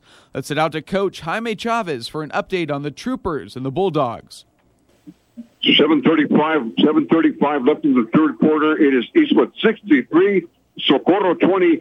Andrew Martinez, the quarterback, six touchdown passes, four of those to Aaron- Rodriguez. And he's got the, Martinez got 24 touchdown passes on the season. He's 13 of 16, 251 yards passing, six touchdowns, no interceptions. 7-10 left in the third quarter at Trooper Stadium. Eastwood, they've got the ball on the one-yard line. It's Eastwood 63, Socorro 20. All right, Coach, thank you so much. 63 20, Eastwood still up big over the Socorro Bulldogs. Last check, it was, uh, sorry, Paul, go ahead. No, I was just going to say, looking at the, the standings, Eastwood with, with a big lead. Look at them move to two and three in uh, District One Six A. Montwood on their way to uh, drop into uh, one and four. Coronado, of course, fell to one and four last night. Socorro winless in the district. Americas dropped to three and two with their loss. Uh, East Lake looking to move to four and one, which will put them in a tie, second place tie in that district with Pebble Hills, one game back of uh, the Franklin Cougars. So, uh, just illustrating that uh, Americas at three and two, currently sitting fourth place in the district, and uh, Eastwood just a game back at two and three. So. Uh, Likely, you don't want to give Franklin a win over Americas next week. You know that could change things. But America is without their their top running back, Caesar Drennan. They're going to have their hands full. Eastwood Americas likely looks like uh, the playoff elimination game at the end of the season. Eastwood doing their part tonight with, as you just heard from Jaime Chavez, a huge lead over winless in the district, one win on the season, Socorro. Absolutely. And uh, once again, East Lake leading Montwood at halftime 28 nothing. So East Lake looking to improve to 4 and 1 there. And also last night in District 1-6A, Pebble Hills topped Americas 57-20 and Franklin topped Coronado 48 nothing. Let's head out to our Cisco Movers game of the week. Get an update from the Iceman, Brandon Cohn on El Paso High and Austin. Brandon. 45 seconds left here in the third quarter. All Austin, 30 to six over El Paso High. Austin just attempted a 37-yard field goal, but it was blocked. Jaden Wilson, story of the night, 30 carries, 228 yards, including three touchdowns, two rushing, one passing. We have 40 seconds left in the third quarter of our Cisco Movers game of the week. Austin 30, El Paso High 6. Our Brandon, thank you so much. Also, it's a final. Uh, JD Sursley on the call. Andress topped Irvin 54 7. Earlier today, Del Valle topped El Dorado 33 23. And at last check at the Sun Bowl, Jefferson Silver Foxes leading the Bowie Bears 59 21. Yeah, and that one's just gone final. Our Ray Adalto tells us 59 21, the final score, Jeff. Still with just one win in uh, one loss in that district, uh, Austin and Andress still left to play. Should be fun. Absolutely. Final 59-21 Jeff over Bowie. Jefferson improves to 6 and 2 overall. Great job out there by Tony Martinez at Jefferson High School. But more importantly, 3 and 1 in district. While Bowie falls to 1 and 8, 1 and 4 in district. Next week going to be a fun one out here. Let's see. The Jefferson Silver Foxes what they're going to host the Austin Panthers. That could vie for our game of the week right there. That should be a fun one as Austin leads big over El Paso High 30 to 6. We're going to take a break here on Football Friday night. Join the roundup, the late fourth quarter action. You're listening to Football Friday night on 600 ESPN El Paso. Welcome back to Football Friday Night right here on 600 ESPN El Paso. A fun one that I want to talk about a little bit. Mauricio Gutierrez, the original Jefferson High School quarterback. This is via Twitter. From 1949, Mauricio Gutierrez is taking in the action at the Sun Bowl, watching his Silver Foxes defeat the Bowie Bears 59 21.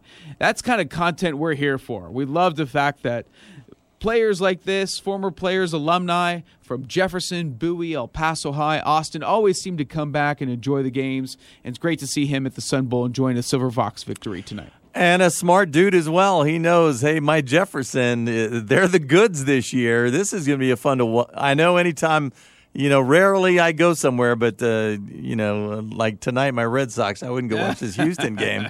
yeah. But uh, when when I know they got a shot, man, I want to go see those guys.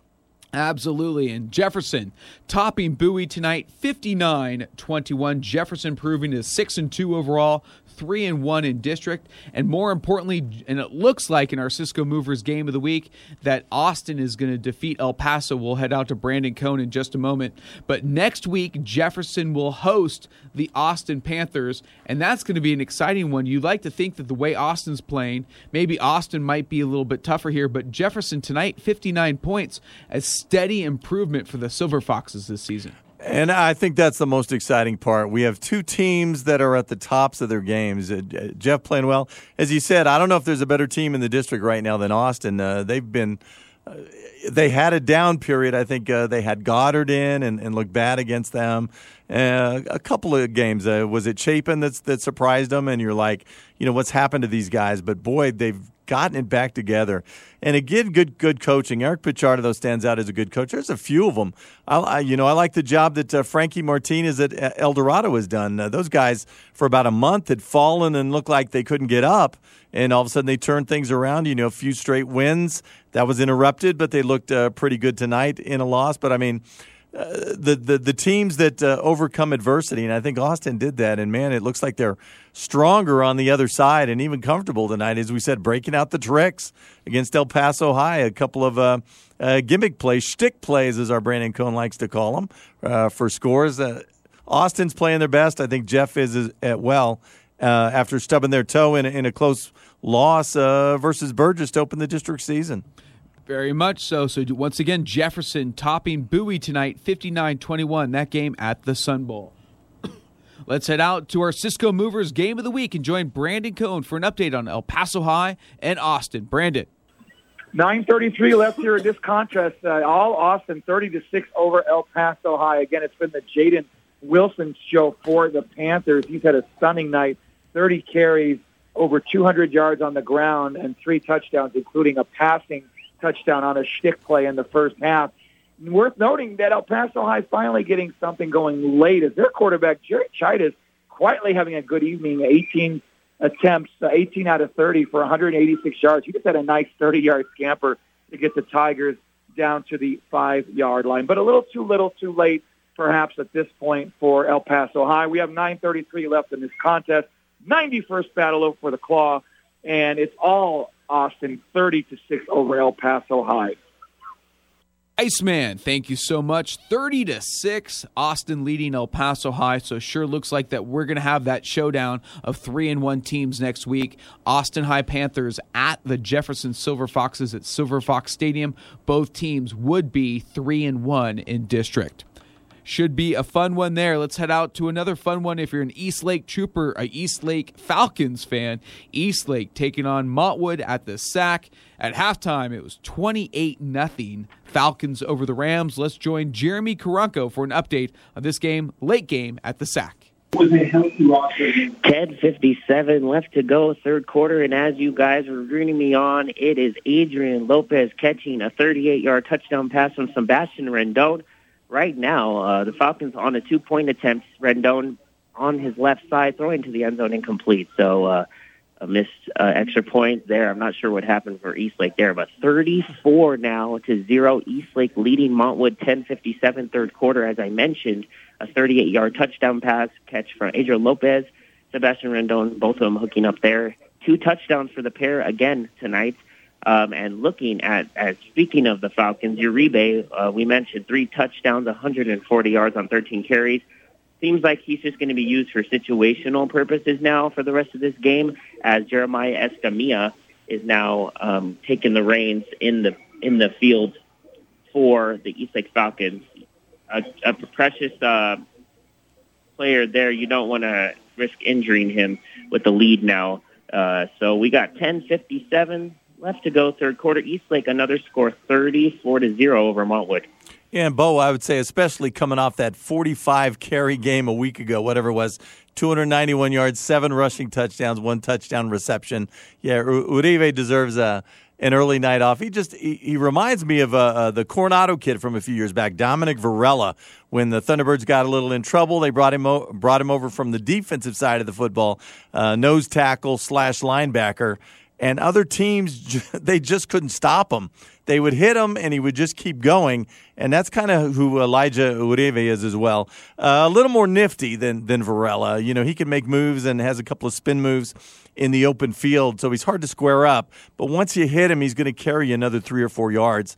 And you know, you gang tackle, everybody runs to the ball early in that first quarter, and maybe you can slow these guys down. But second quarter, third quarter, especially fourth quarter, nobody wants to run to that football and try and make that tackle anymore. He and that uh, Eastlake offense just wear you down. That's why I said it's important. You got to jump on these guys early, make them uh, chase you uh, on the scoreboard, uh, that is. And if you don't do that, you know, at least uh, the teams in this town, you're going to have an issue with these guys. Absolutely. 34 nothing Eastlake over Montwood, that game in the third quarter. Also, uh, late in the game, Chapin all over Bel Air, 62 13, that game at Highlander Stadium. Hey, let's head out to Canutillo's Julius and Irene Lowenberg Stadium for an update on Canutillo hosting Hanks. This was the LJ Martin show. Let's join Adrian Broadus for an update. Adrian. With 2.26 left here in the game, the Canutillo Eagles trying to run out the clock against the Hanks Knights.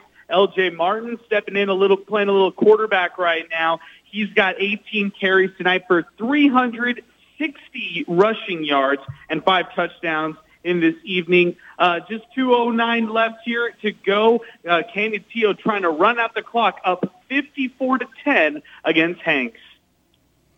Adrian, thank you so much. Boy, LJ Martin show. And remember, he had 320 yards at halftime, so just 40 yards in the second half. You could tell they put the brakes on them. I'm surprised he's still even in the game at this point, playing quarterback, though. Yeah, I, uh, the mark for the season, anyway, remember it was Ernie Garcia week two, four, I want to say 429. I'm sure that's wrong. But uh, yeah, the only 400 yard rusher this year, Garcia did that week two against Bowie. So not shooting for that. No, yeah, that's all. that's not Coach Brooks, and uh, No, that's not the way they used L.J. Martin all year long. Ab- He- absolutely. he, could be well over two thousand yards this season if if that's what they were looking to do. They they have bigger goals than those. Absolutely. Speaking of bigger goals, the Horizon Scorpions looking to improve to 2 and 0 in district. Let's head out to Joey Panisi for an update on Ysleta and Horizon. Joey. Yes, with three minutes and 45 seconds left in the fourth quarter, it's Horizon 42, Ysleta 7. Boys, I've been talking about Jacob Quijas and Ernie Gar- Garcia, and I just wish you guys could watch these two boys play. Let me tell you about Quijas. He's had four 20 plus yard runs nullified, a 22 yard TD scramble up the middle nullified, but he wouldn't say die. He was lit- he was hit late uh, a few a few plays ago and was rattled. I saw Coach Paolo talking to him, Melendez, and saying he wanted to rest him. And I watched the boy shake his head and say, "I want to go back in." Well, what he did was he went in, took over on the 50-yard line. It was a bad snap down on the carpet. He picked it up and scrambled 50 yards for a touchdown. This kid is unreal. So, with 254, I'll have a wrap for you and give you some stats on the other players. Um, 42-7 with 246 left in the fourth quarter. Horizon leads Ysleta 42 to 7. Joey, thank you so much. Appreciate that. That game winding down. Horizon going to improve to 4 and 4 overall, 2 and 0 in district. Wow, could they really make a run for the district title, you think, in this one? If they keep that O for another couple of weeks, uh, yeah, they'll, they're definitely making a run. The you know so uh, let's head out to Riverside and Mountain View. This game has been all Riverside in 4A as we expected, but boy, did the Riverside Rangers playing well. Let's join Alex Nicholas for an update. Alex. No overlooking tonight or no trap game for Riverside as they defeat Mountain View 70 to nothing. That's now a four-game winning streak for Gary Ricoder and the Rangers as they pick up their 285th win in school history. During this four-game winning streak, they have averaged 66 points per game. Bo mentioned that 70 uh, 70 point game they put up on Alpine just a few weeks ago. Uh, just looking at a couple of the numbers comparing here, uh, 536 total yards for uh, the Riverside Rangers, 120 for Mountain View after they had just two first downs and two total yards in that opening half. Riverside finishing with 22 first downs, 10 first downs for the Mountain View Lobos.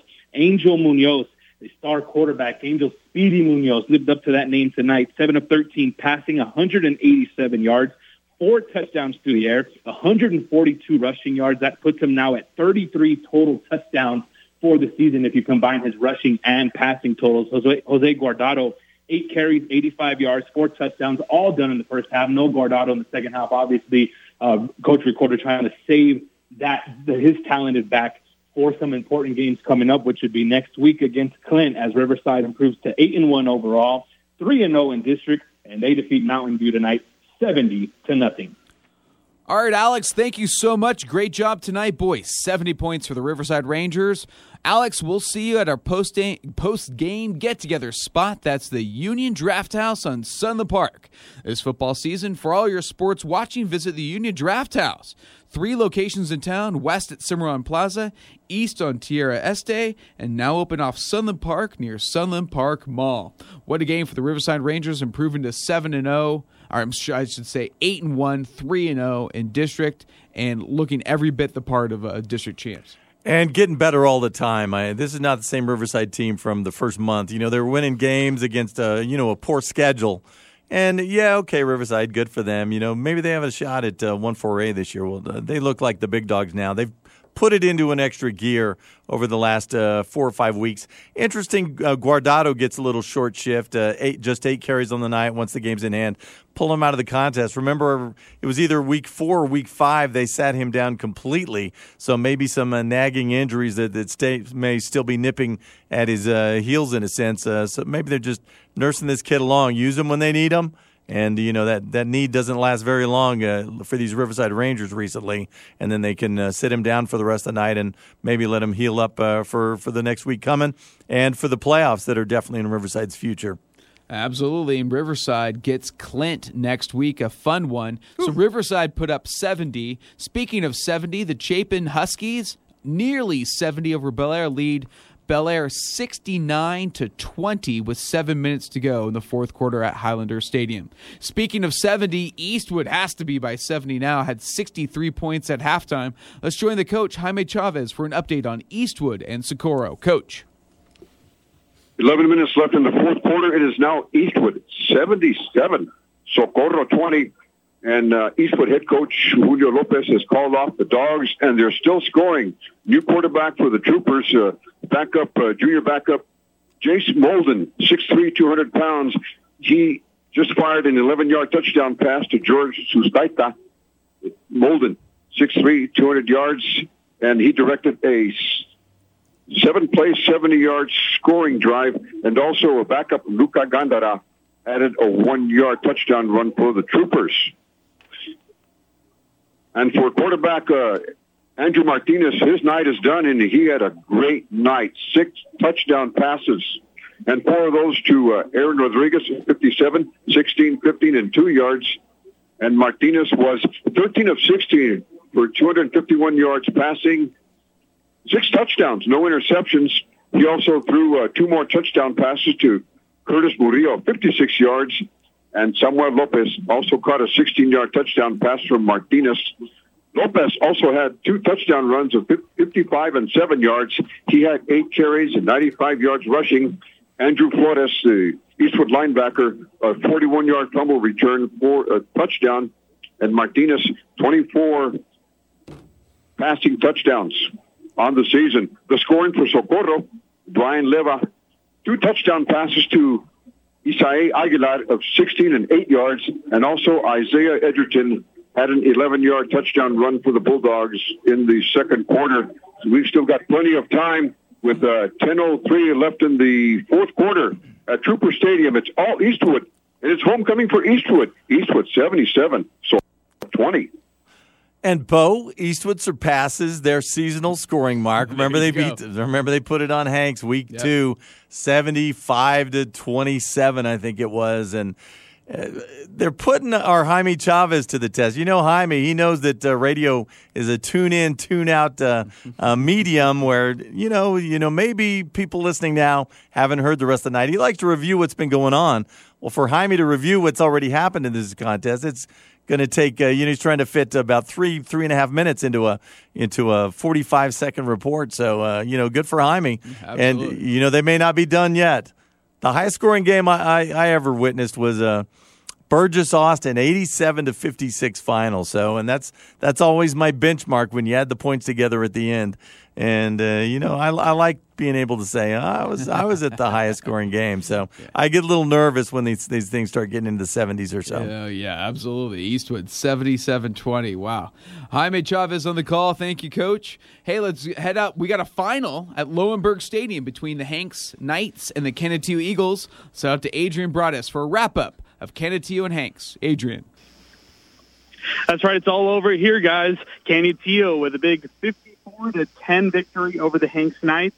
LJ Martin, a career day, 19 carries, 372 unofficially, and five total touchdowns, including a 95-yard touchdown uh, for him tonight. There was three turnovers that the Canutillo Eagles capitalized off defensively. Isaiah Chavez with an interception tonight. Jesus Carrillo with a fumble recovery in this one, along with Jeremiah Ramos, who picked off uh, the quarterback for Hank Knights. Speaking of the quarterback, Marcus Porras, in this game, 150 plus, but it was really Adalius Coleman who uh, stood out for the Hanks Knights on offense. He had a he had a over 75 yards of receiving, including an 11 yard touchdown catch. Xavier Johnson struggled on the ground for the Hanks Knights. Couldn't get anything really going for this run game. Canutillo now improves to eight and one on the season, three and zero in district play heading into a bye week. They'll close out their district slate against Horizon on November fifth. While the Hank Knight, Hanks Knights they fall to one and seven on the year, zero and two in district play, and they'll take on the Horizon Scorpions next week.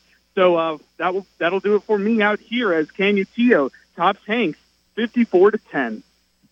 And, All right, Adrian, thank you. And Bo, one out of town score. This one from Houston, all done in the ALCS. The Astros shut out the Bo Sox five to nothing. Win three straight games. Houston going back to the World Series, waiting on your Dodgers and those Atlanta Braves to figure out the NL side. I would absolutely love to see a Houston Dodgers uh, World Series recapping. And Kershaw throws at everybody's heads, right? Oh, wouldn't that Somebody's got to tell that guy to stop complaining. Unfortunately, Though. Joe Kelly is is hurt, so he won't be pitching. Oh, love- the- love Joe Kelly. If the Dodgers got there either, but hey, still uh, still lots to come in baseball. Atlanta and, and L.A. tomorrow night should be a fun one. Hey, let's head out to our Cisco Movers game of the week. Get an update from Brandon Cohn on El Paso High and Austin. Brandon. 339 left in this one. It's all but an almost foregone conclusion is Austin with a 30 to 6 lead over El Paso High. And certainly the Panthers dominating on the ground throughout this game. As we mentioned, it's three touchdowns for Jaden Wilson, including one passing touchdown in the first half.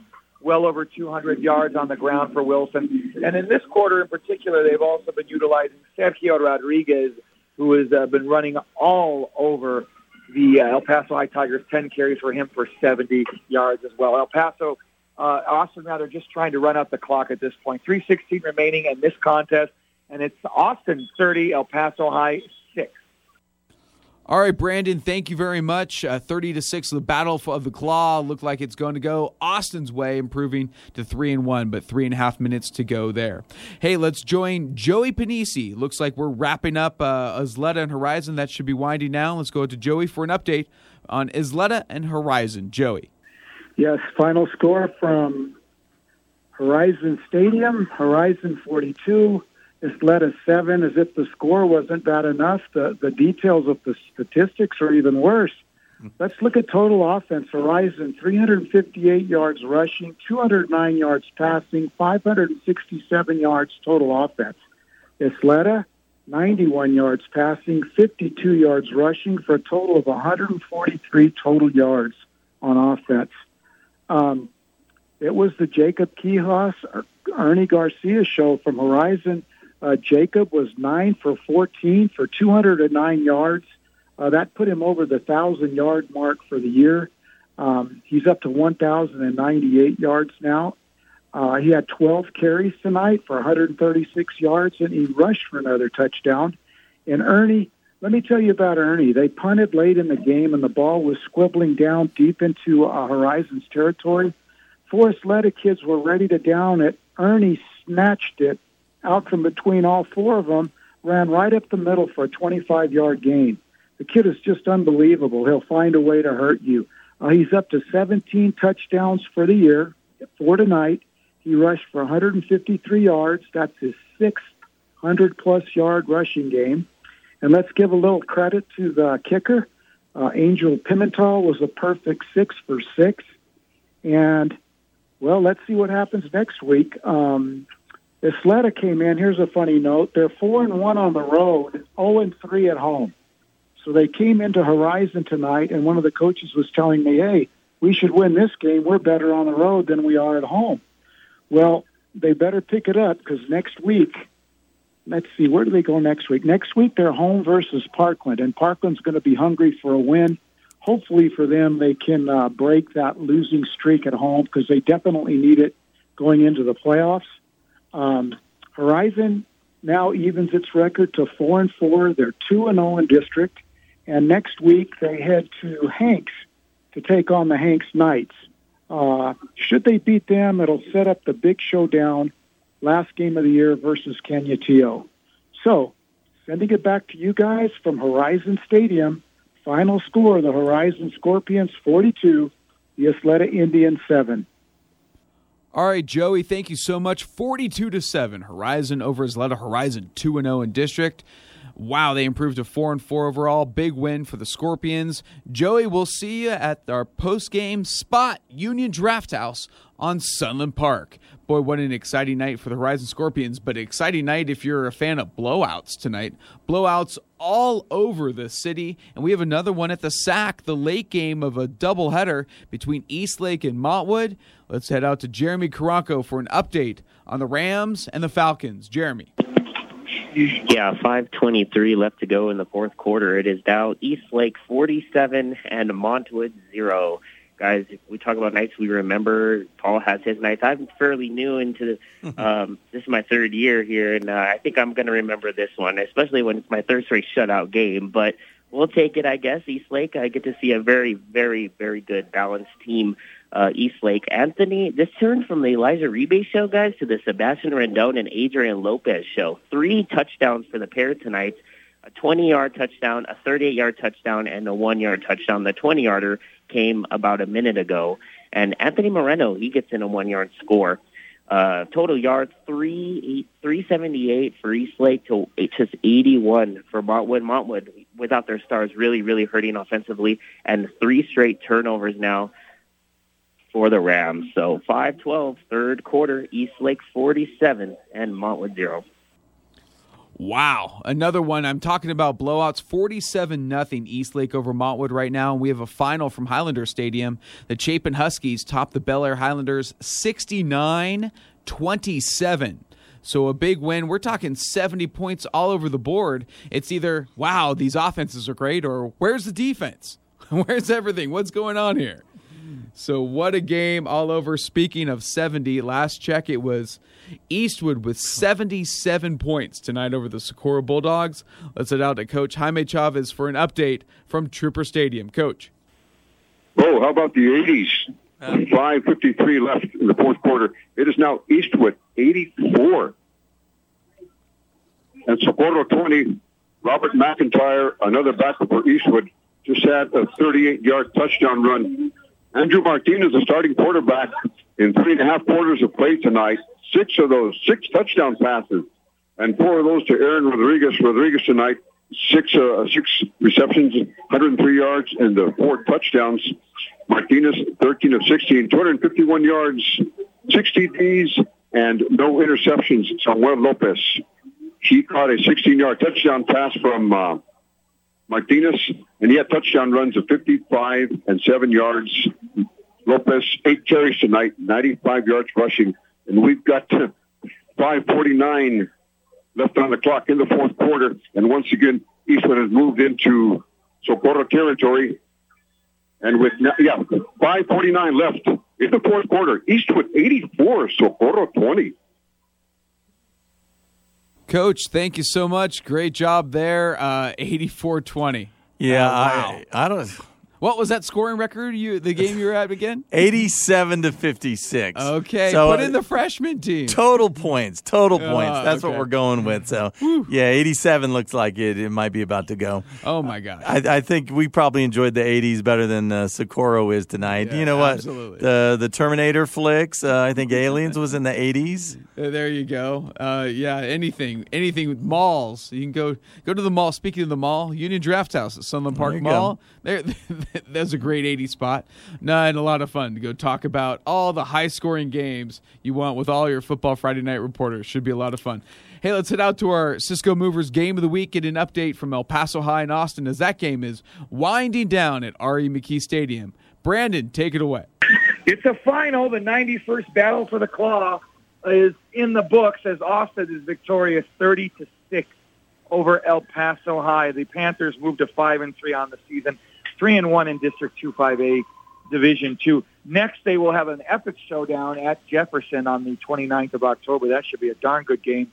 Next Friday night, their star running back Jaden Wilson, 30 carries, 228 yards, three touchdowns, including two rushing and one passing TD. Also, their running back Sergio Rodriguez, good night for him, 10 carries, 69 yards, key contributor on defense as well for Rodriguez. Wideout Sebastian Morales, a touchdown reception, and quarterback Luis Fernandez did score a touchdown, and the defense did register a safety. El Paso High with the defeat, they moved to three and five, two and two in District 2-5A Division Two. Quarterback Jerry Chidas, 18 of 30, 186 yards, one touchdown, an interception, a couple fumbles.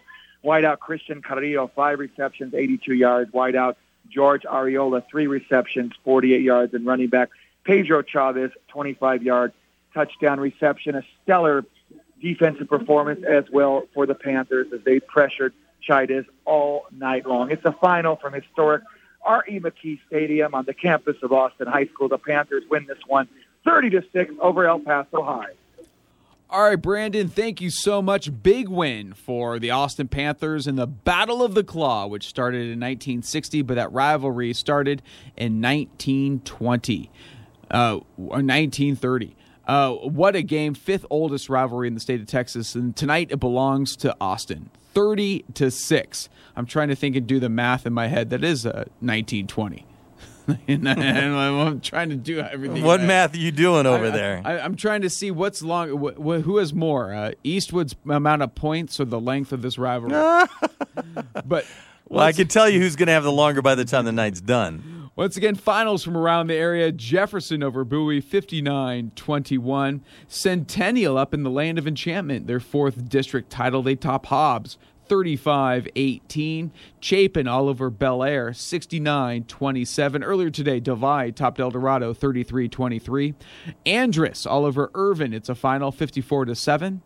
Canutillo topped Hanks 54-10, Horizon all over Ysleta 42 to 7, and Riverside topping Mountain View 70 to 7. A couple other games still at action. We'll have those finals from Coach Jaime Chavez and from Jeremy Caranco at the SAC. You're listening to Football Friday Night. We'll take a break and have a wrap up next on 600 ESPN El Paso.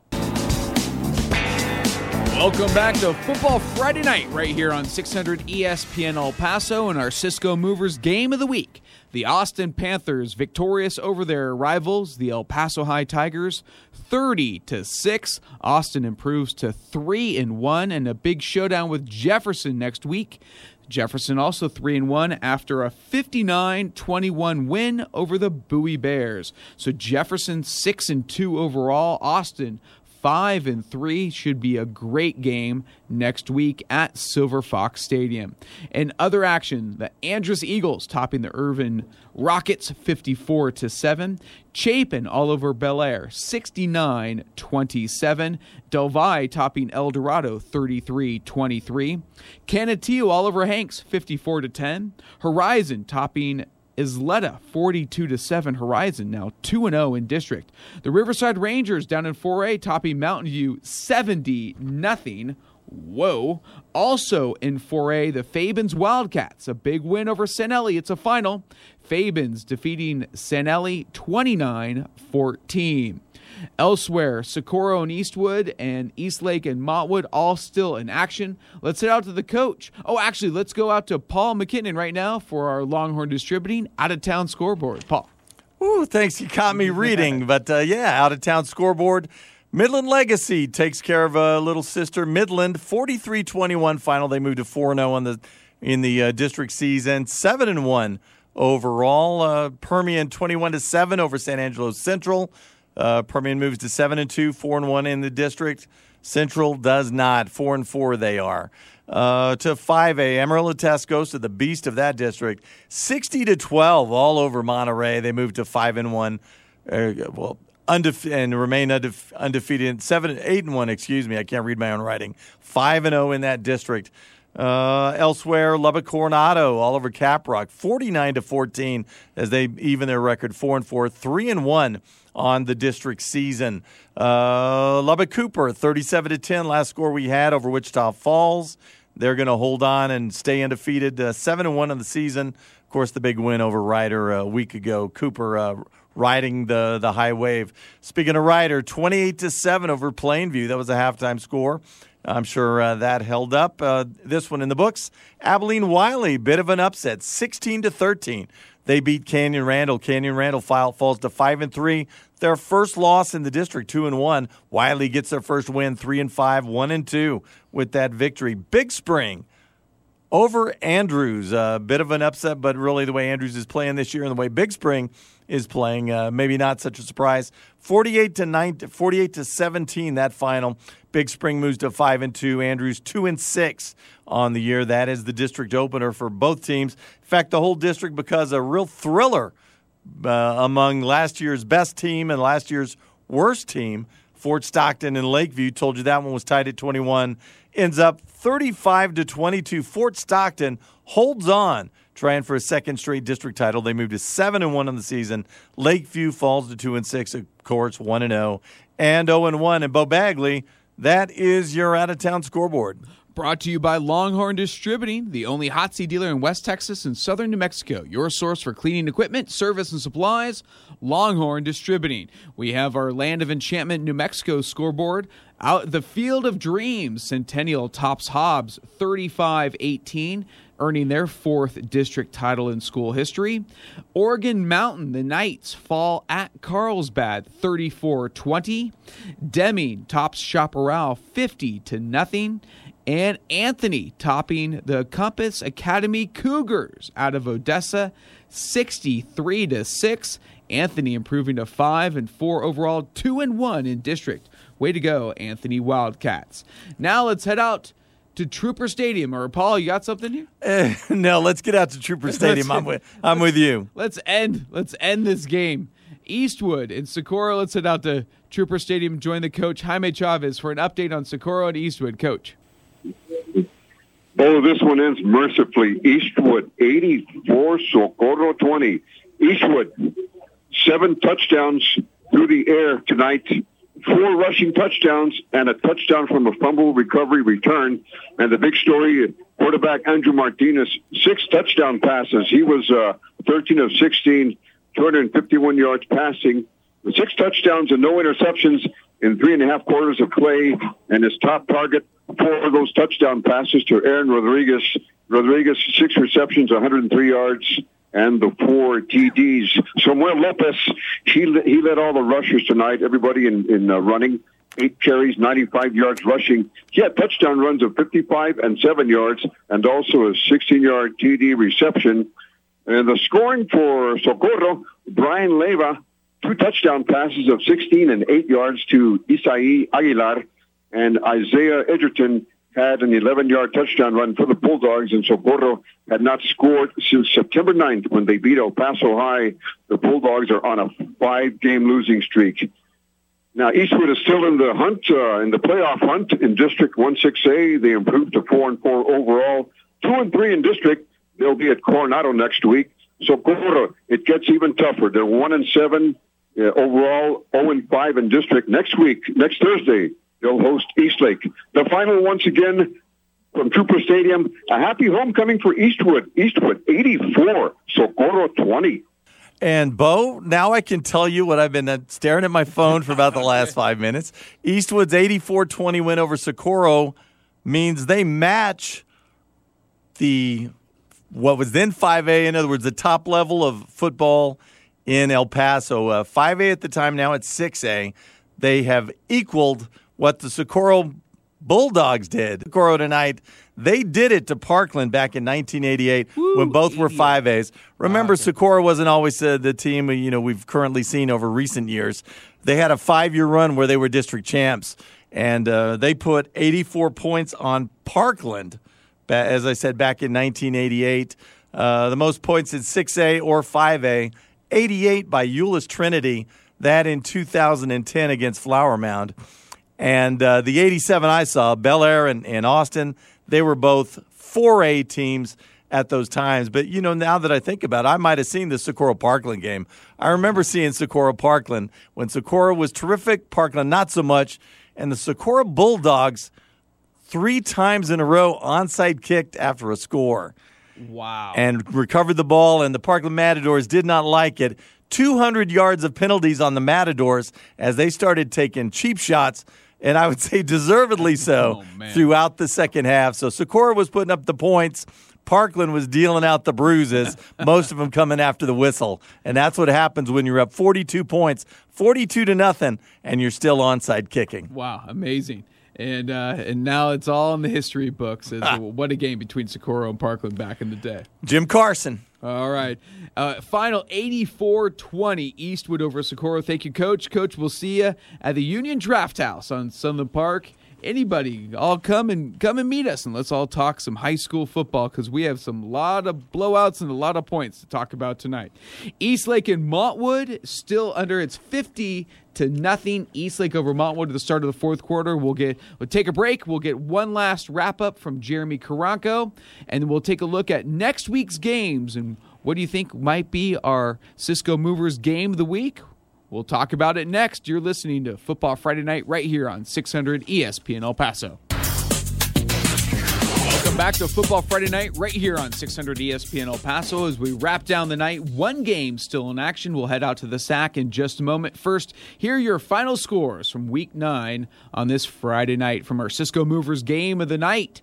It's El Paso High in Austin. The Austin Panthers defeat the Tigers 30 to 6.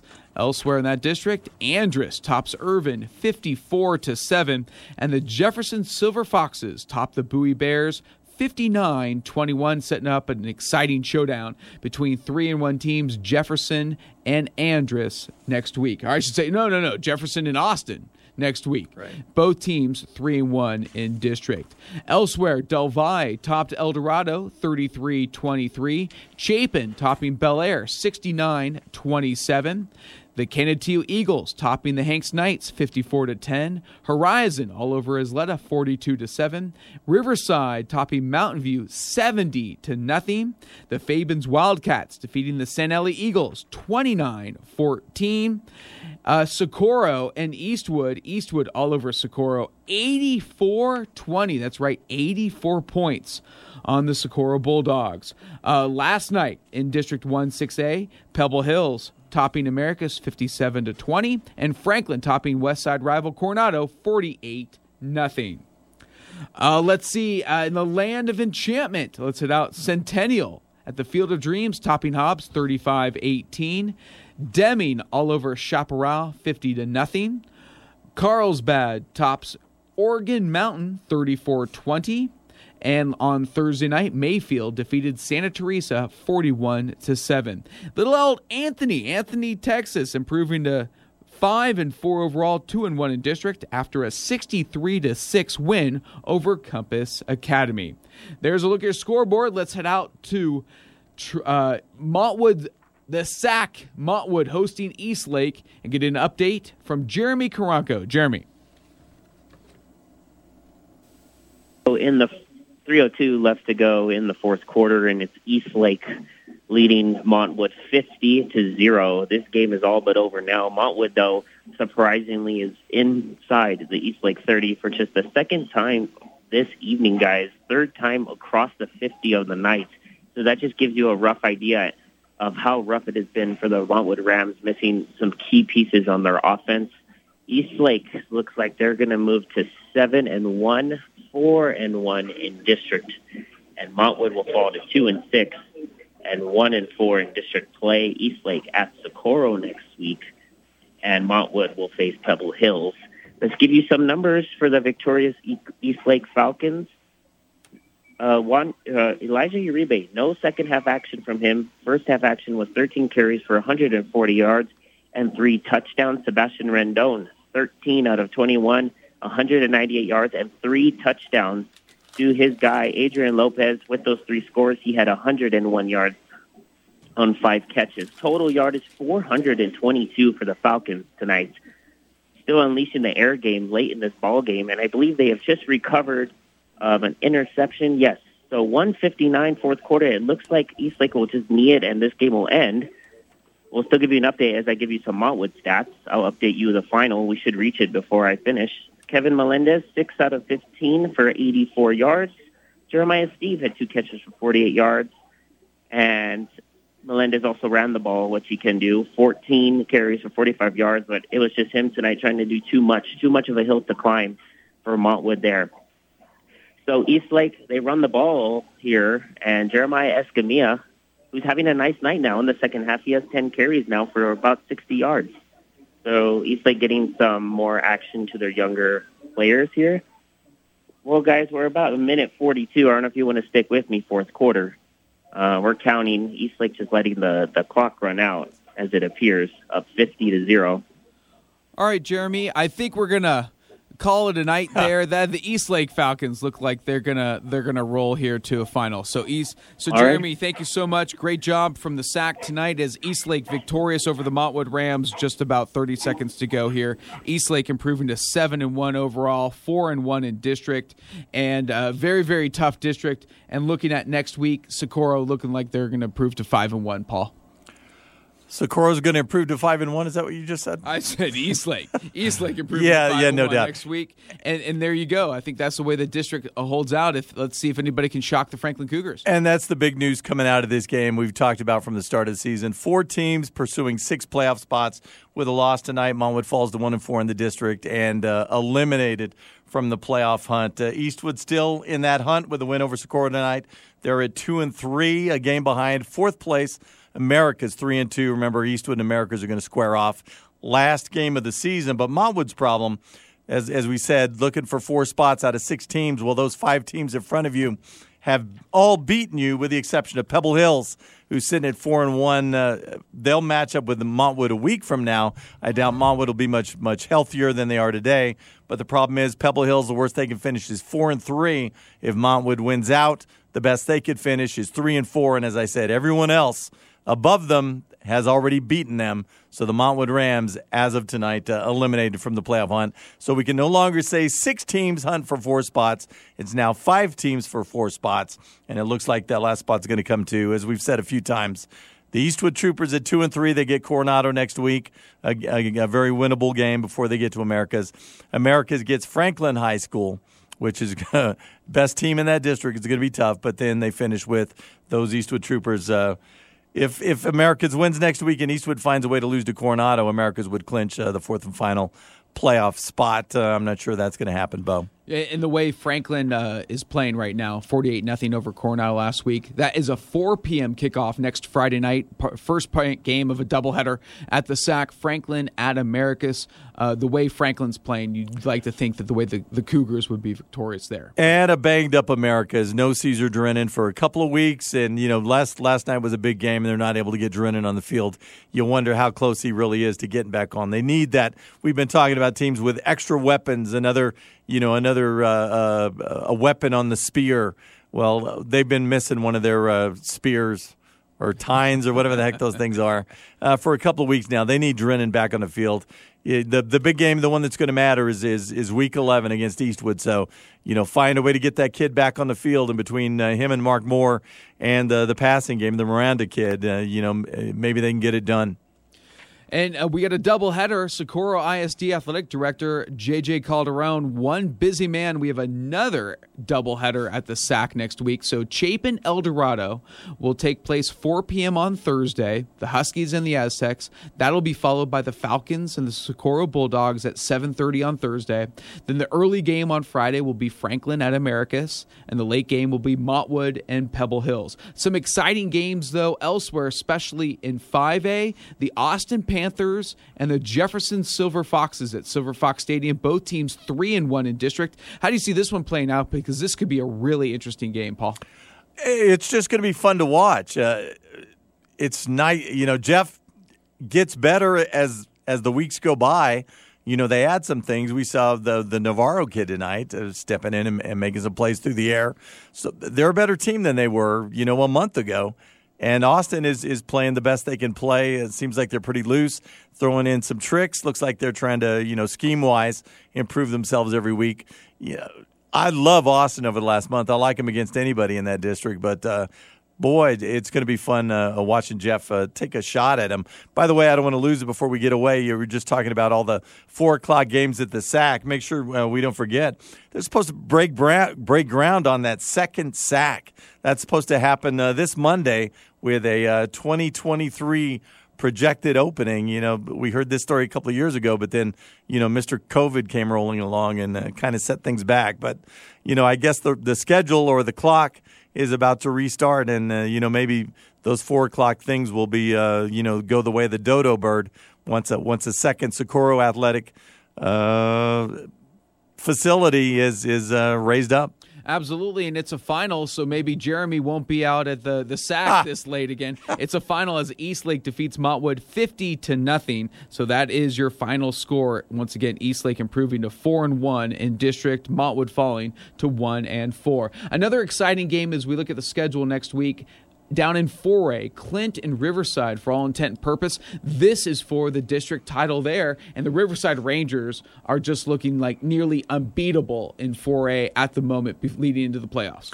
Yeah, Clint's only chance. They run that wishbone offense. They have to pull in Austin. You know, Austin gets a hold of the ball, and, and they don't want let, want to let it go. And, you know, if Clint can crank up that wishbone and have some uh, 11, 12, 13, 14 yard drives – that end up in pay dirt, you know, maybe they can ugly the game up. Remember, they won this one last year, 14 to 7. That was a Clint kind of game. Riverside wants to put 30, 40, 50 points on the board. And after what they did tonight to, to Mountain View, you know, you wouldn't bet against them. Absolutely. Elsewhere, big games next week. R.R. Jones Stadium, the El Paso High Tigers will host the Andress Eagles. Irvin Rockets will host Burges Mustangs coming off a bye. They'll be well rested leading into the game at Tony Shaw Field at Irvin Memorial Stadium. Hanks will host Horizon all Friday night. Del Valle will host Bel Air, fun little Lower Valley rivalry there. Parkland will travel down to Ysleta why San Elizario will host Mountain View, Chaparral will host Santa Teresa, Crane will host Tornillo. And a fun one tomorrow. Don't forget Cathedral Fighting Irish taking on TMI Episcopal out of San Antonio. This game, a neutral site. Noon game in Ozona at Ozona High School. Cathedral coming in at five and two overall. TMI Episcopal at 7 and 0. So they're undefeated at 7 0. Going to be a tough game for the Fighting Irish. Yeah, load up the car and get to driving. You you just might make it. Hey, you never know. So, uh, a fun game there. And once again, we're talking about Andress as we kind of select our player of the night. Andress, uh, Anderson had a, an outstanding game. For the second straight week, Malcolm Anderson. Again, uh, you know, level of competition. This is not the best Irvin Rocket team we've seen, you know, even even recently. Uh, disappointing. Jonathan Knutson coming back. But uh, they've hit the wall, and you know that's where they're going to be the rest of the year. But despite that, with with uh, Jeremiah Cooper out hurt, uh, Malachi Doe's been gone for over a month now, five or six weeks. This kid's really stepped up. Malcolm Anderson, uh, four touchdowns last week, inter- interception return for a score, and and another what was it? I think we did the math. Six tonight, Six three on the ground, two through the air, and yet another interception return for a score not just based on what he did tonight, but what, what's happened over the last couple of weeks. Malcolm Anderson stepping out up for those Andress Eagles, and for that, he's our player of the night. Absolutely. A player of the night sponsored by Taco Avocado. Stop by the drive through, grab some taco avocado to go. Hey, wear your school colors, receive 10% off. It's at Dine In at 2114 North Zaragoza. Order online at tacoavocado.com. Remember, senior football players must have their SAT ACT results submitted by December 1st to be eligible for the Greater El Paso Football Showcase Combine and the All Star Game. Go to 915showcase.com and the social media to see the weekly top five performers, scores, and stats of teams and players and more. And remember, visit 600ESPNElPaso.com for recaps, photos by Prep One, and final scores for Football Friday night. Make sure to subscribe to our Football Friday night on demand for the replay of this very show. Football Friday night on demand is available wherever you get your podcasts. Well, that does it for all of our reporters. For Paul McKinnon, our producer Angel Munoz, what a night, a blowout night here at mm-hmm. week nine, but still fun nonetheless. Some exciting games next week, and we'll have you covered right here on Football Friday night on 600 ESPN El Paso. You've been listening to Football Friday Night with Bo Bagley and Paul McKinnon on 600 ESPN El Paso. Don't forget to follow the Facebook page, Twitter, and Instagram at 600 ESPN El Paso. Visit us online at 600ESPNElPaso.com for all of the latest regarding your high school football reports and more. Once again, we thank you for tuning in to Football Friday Night on 600 ESPN El Paso.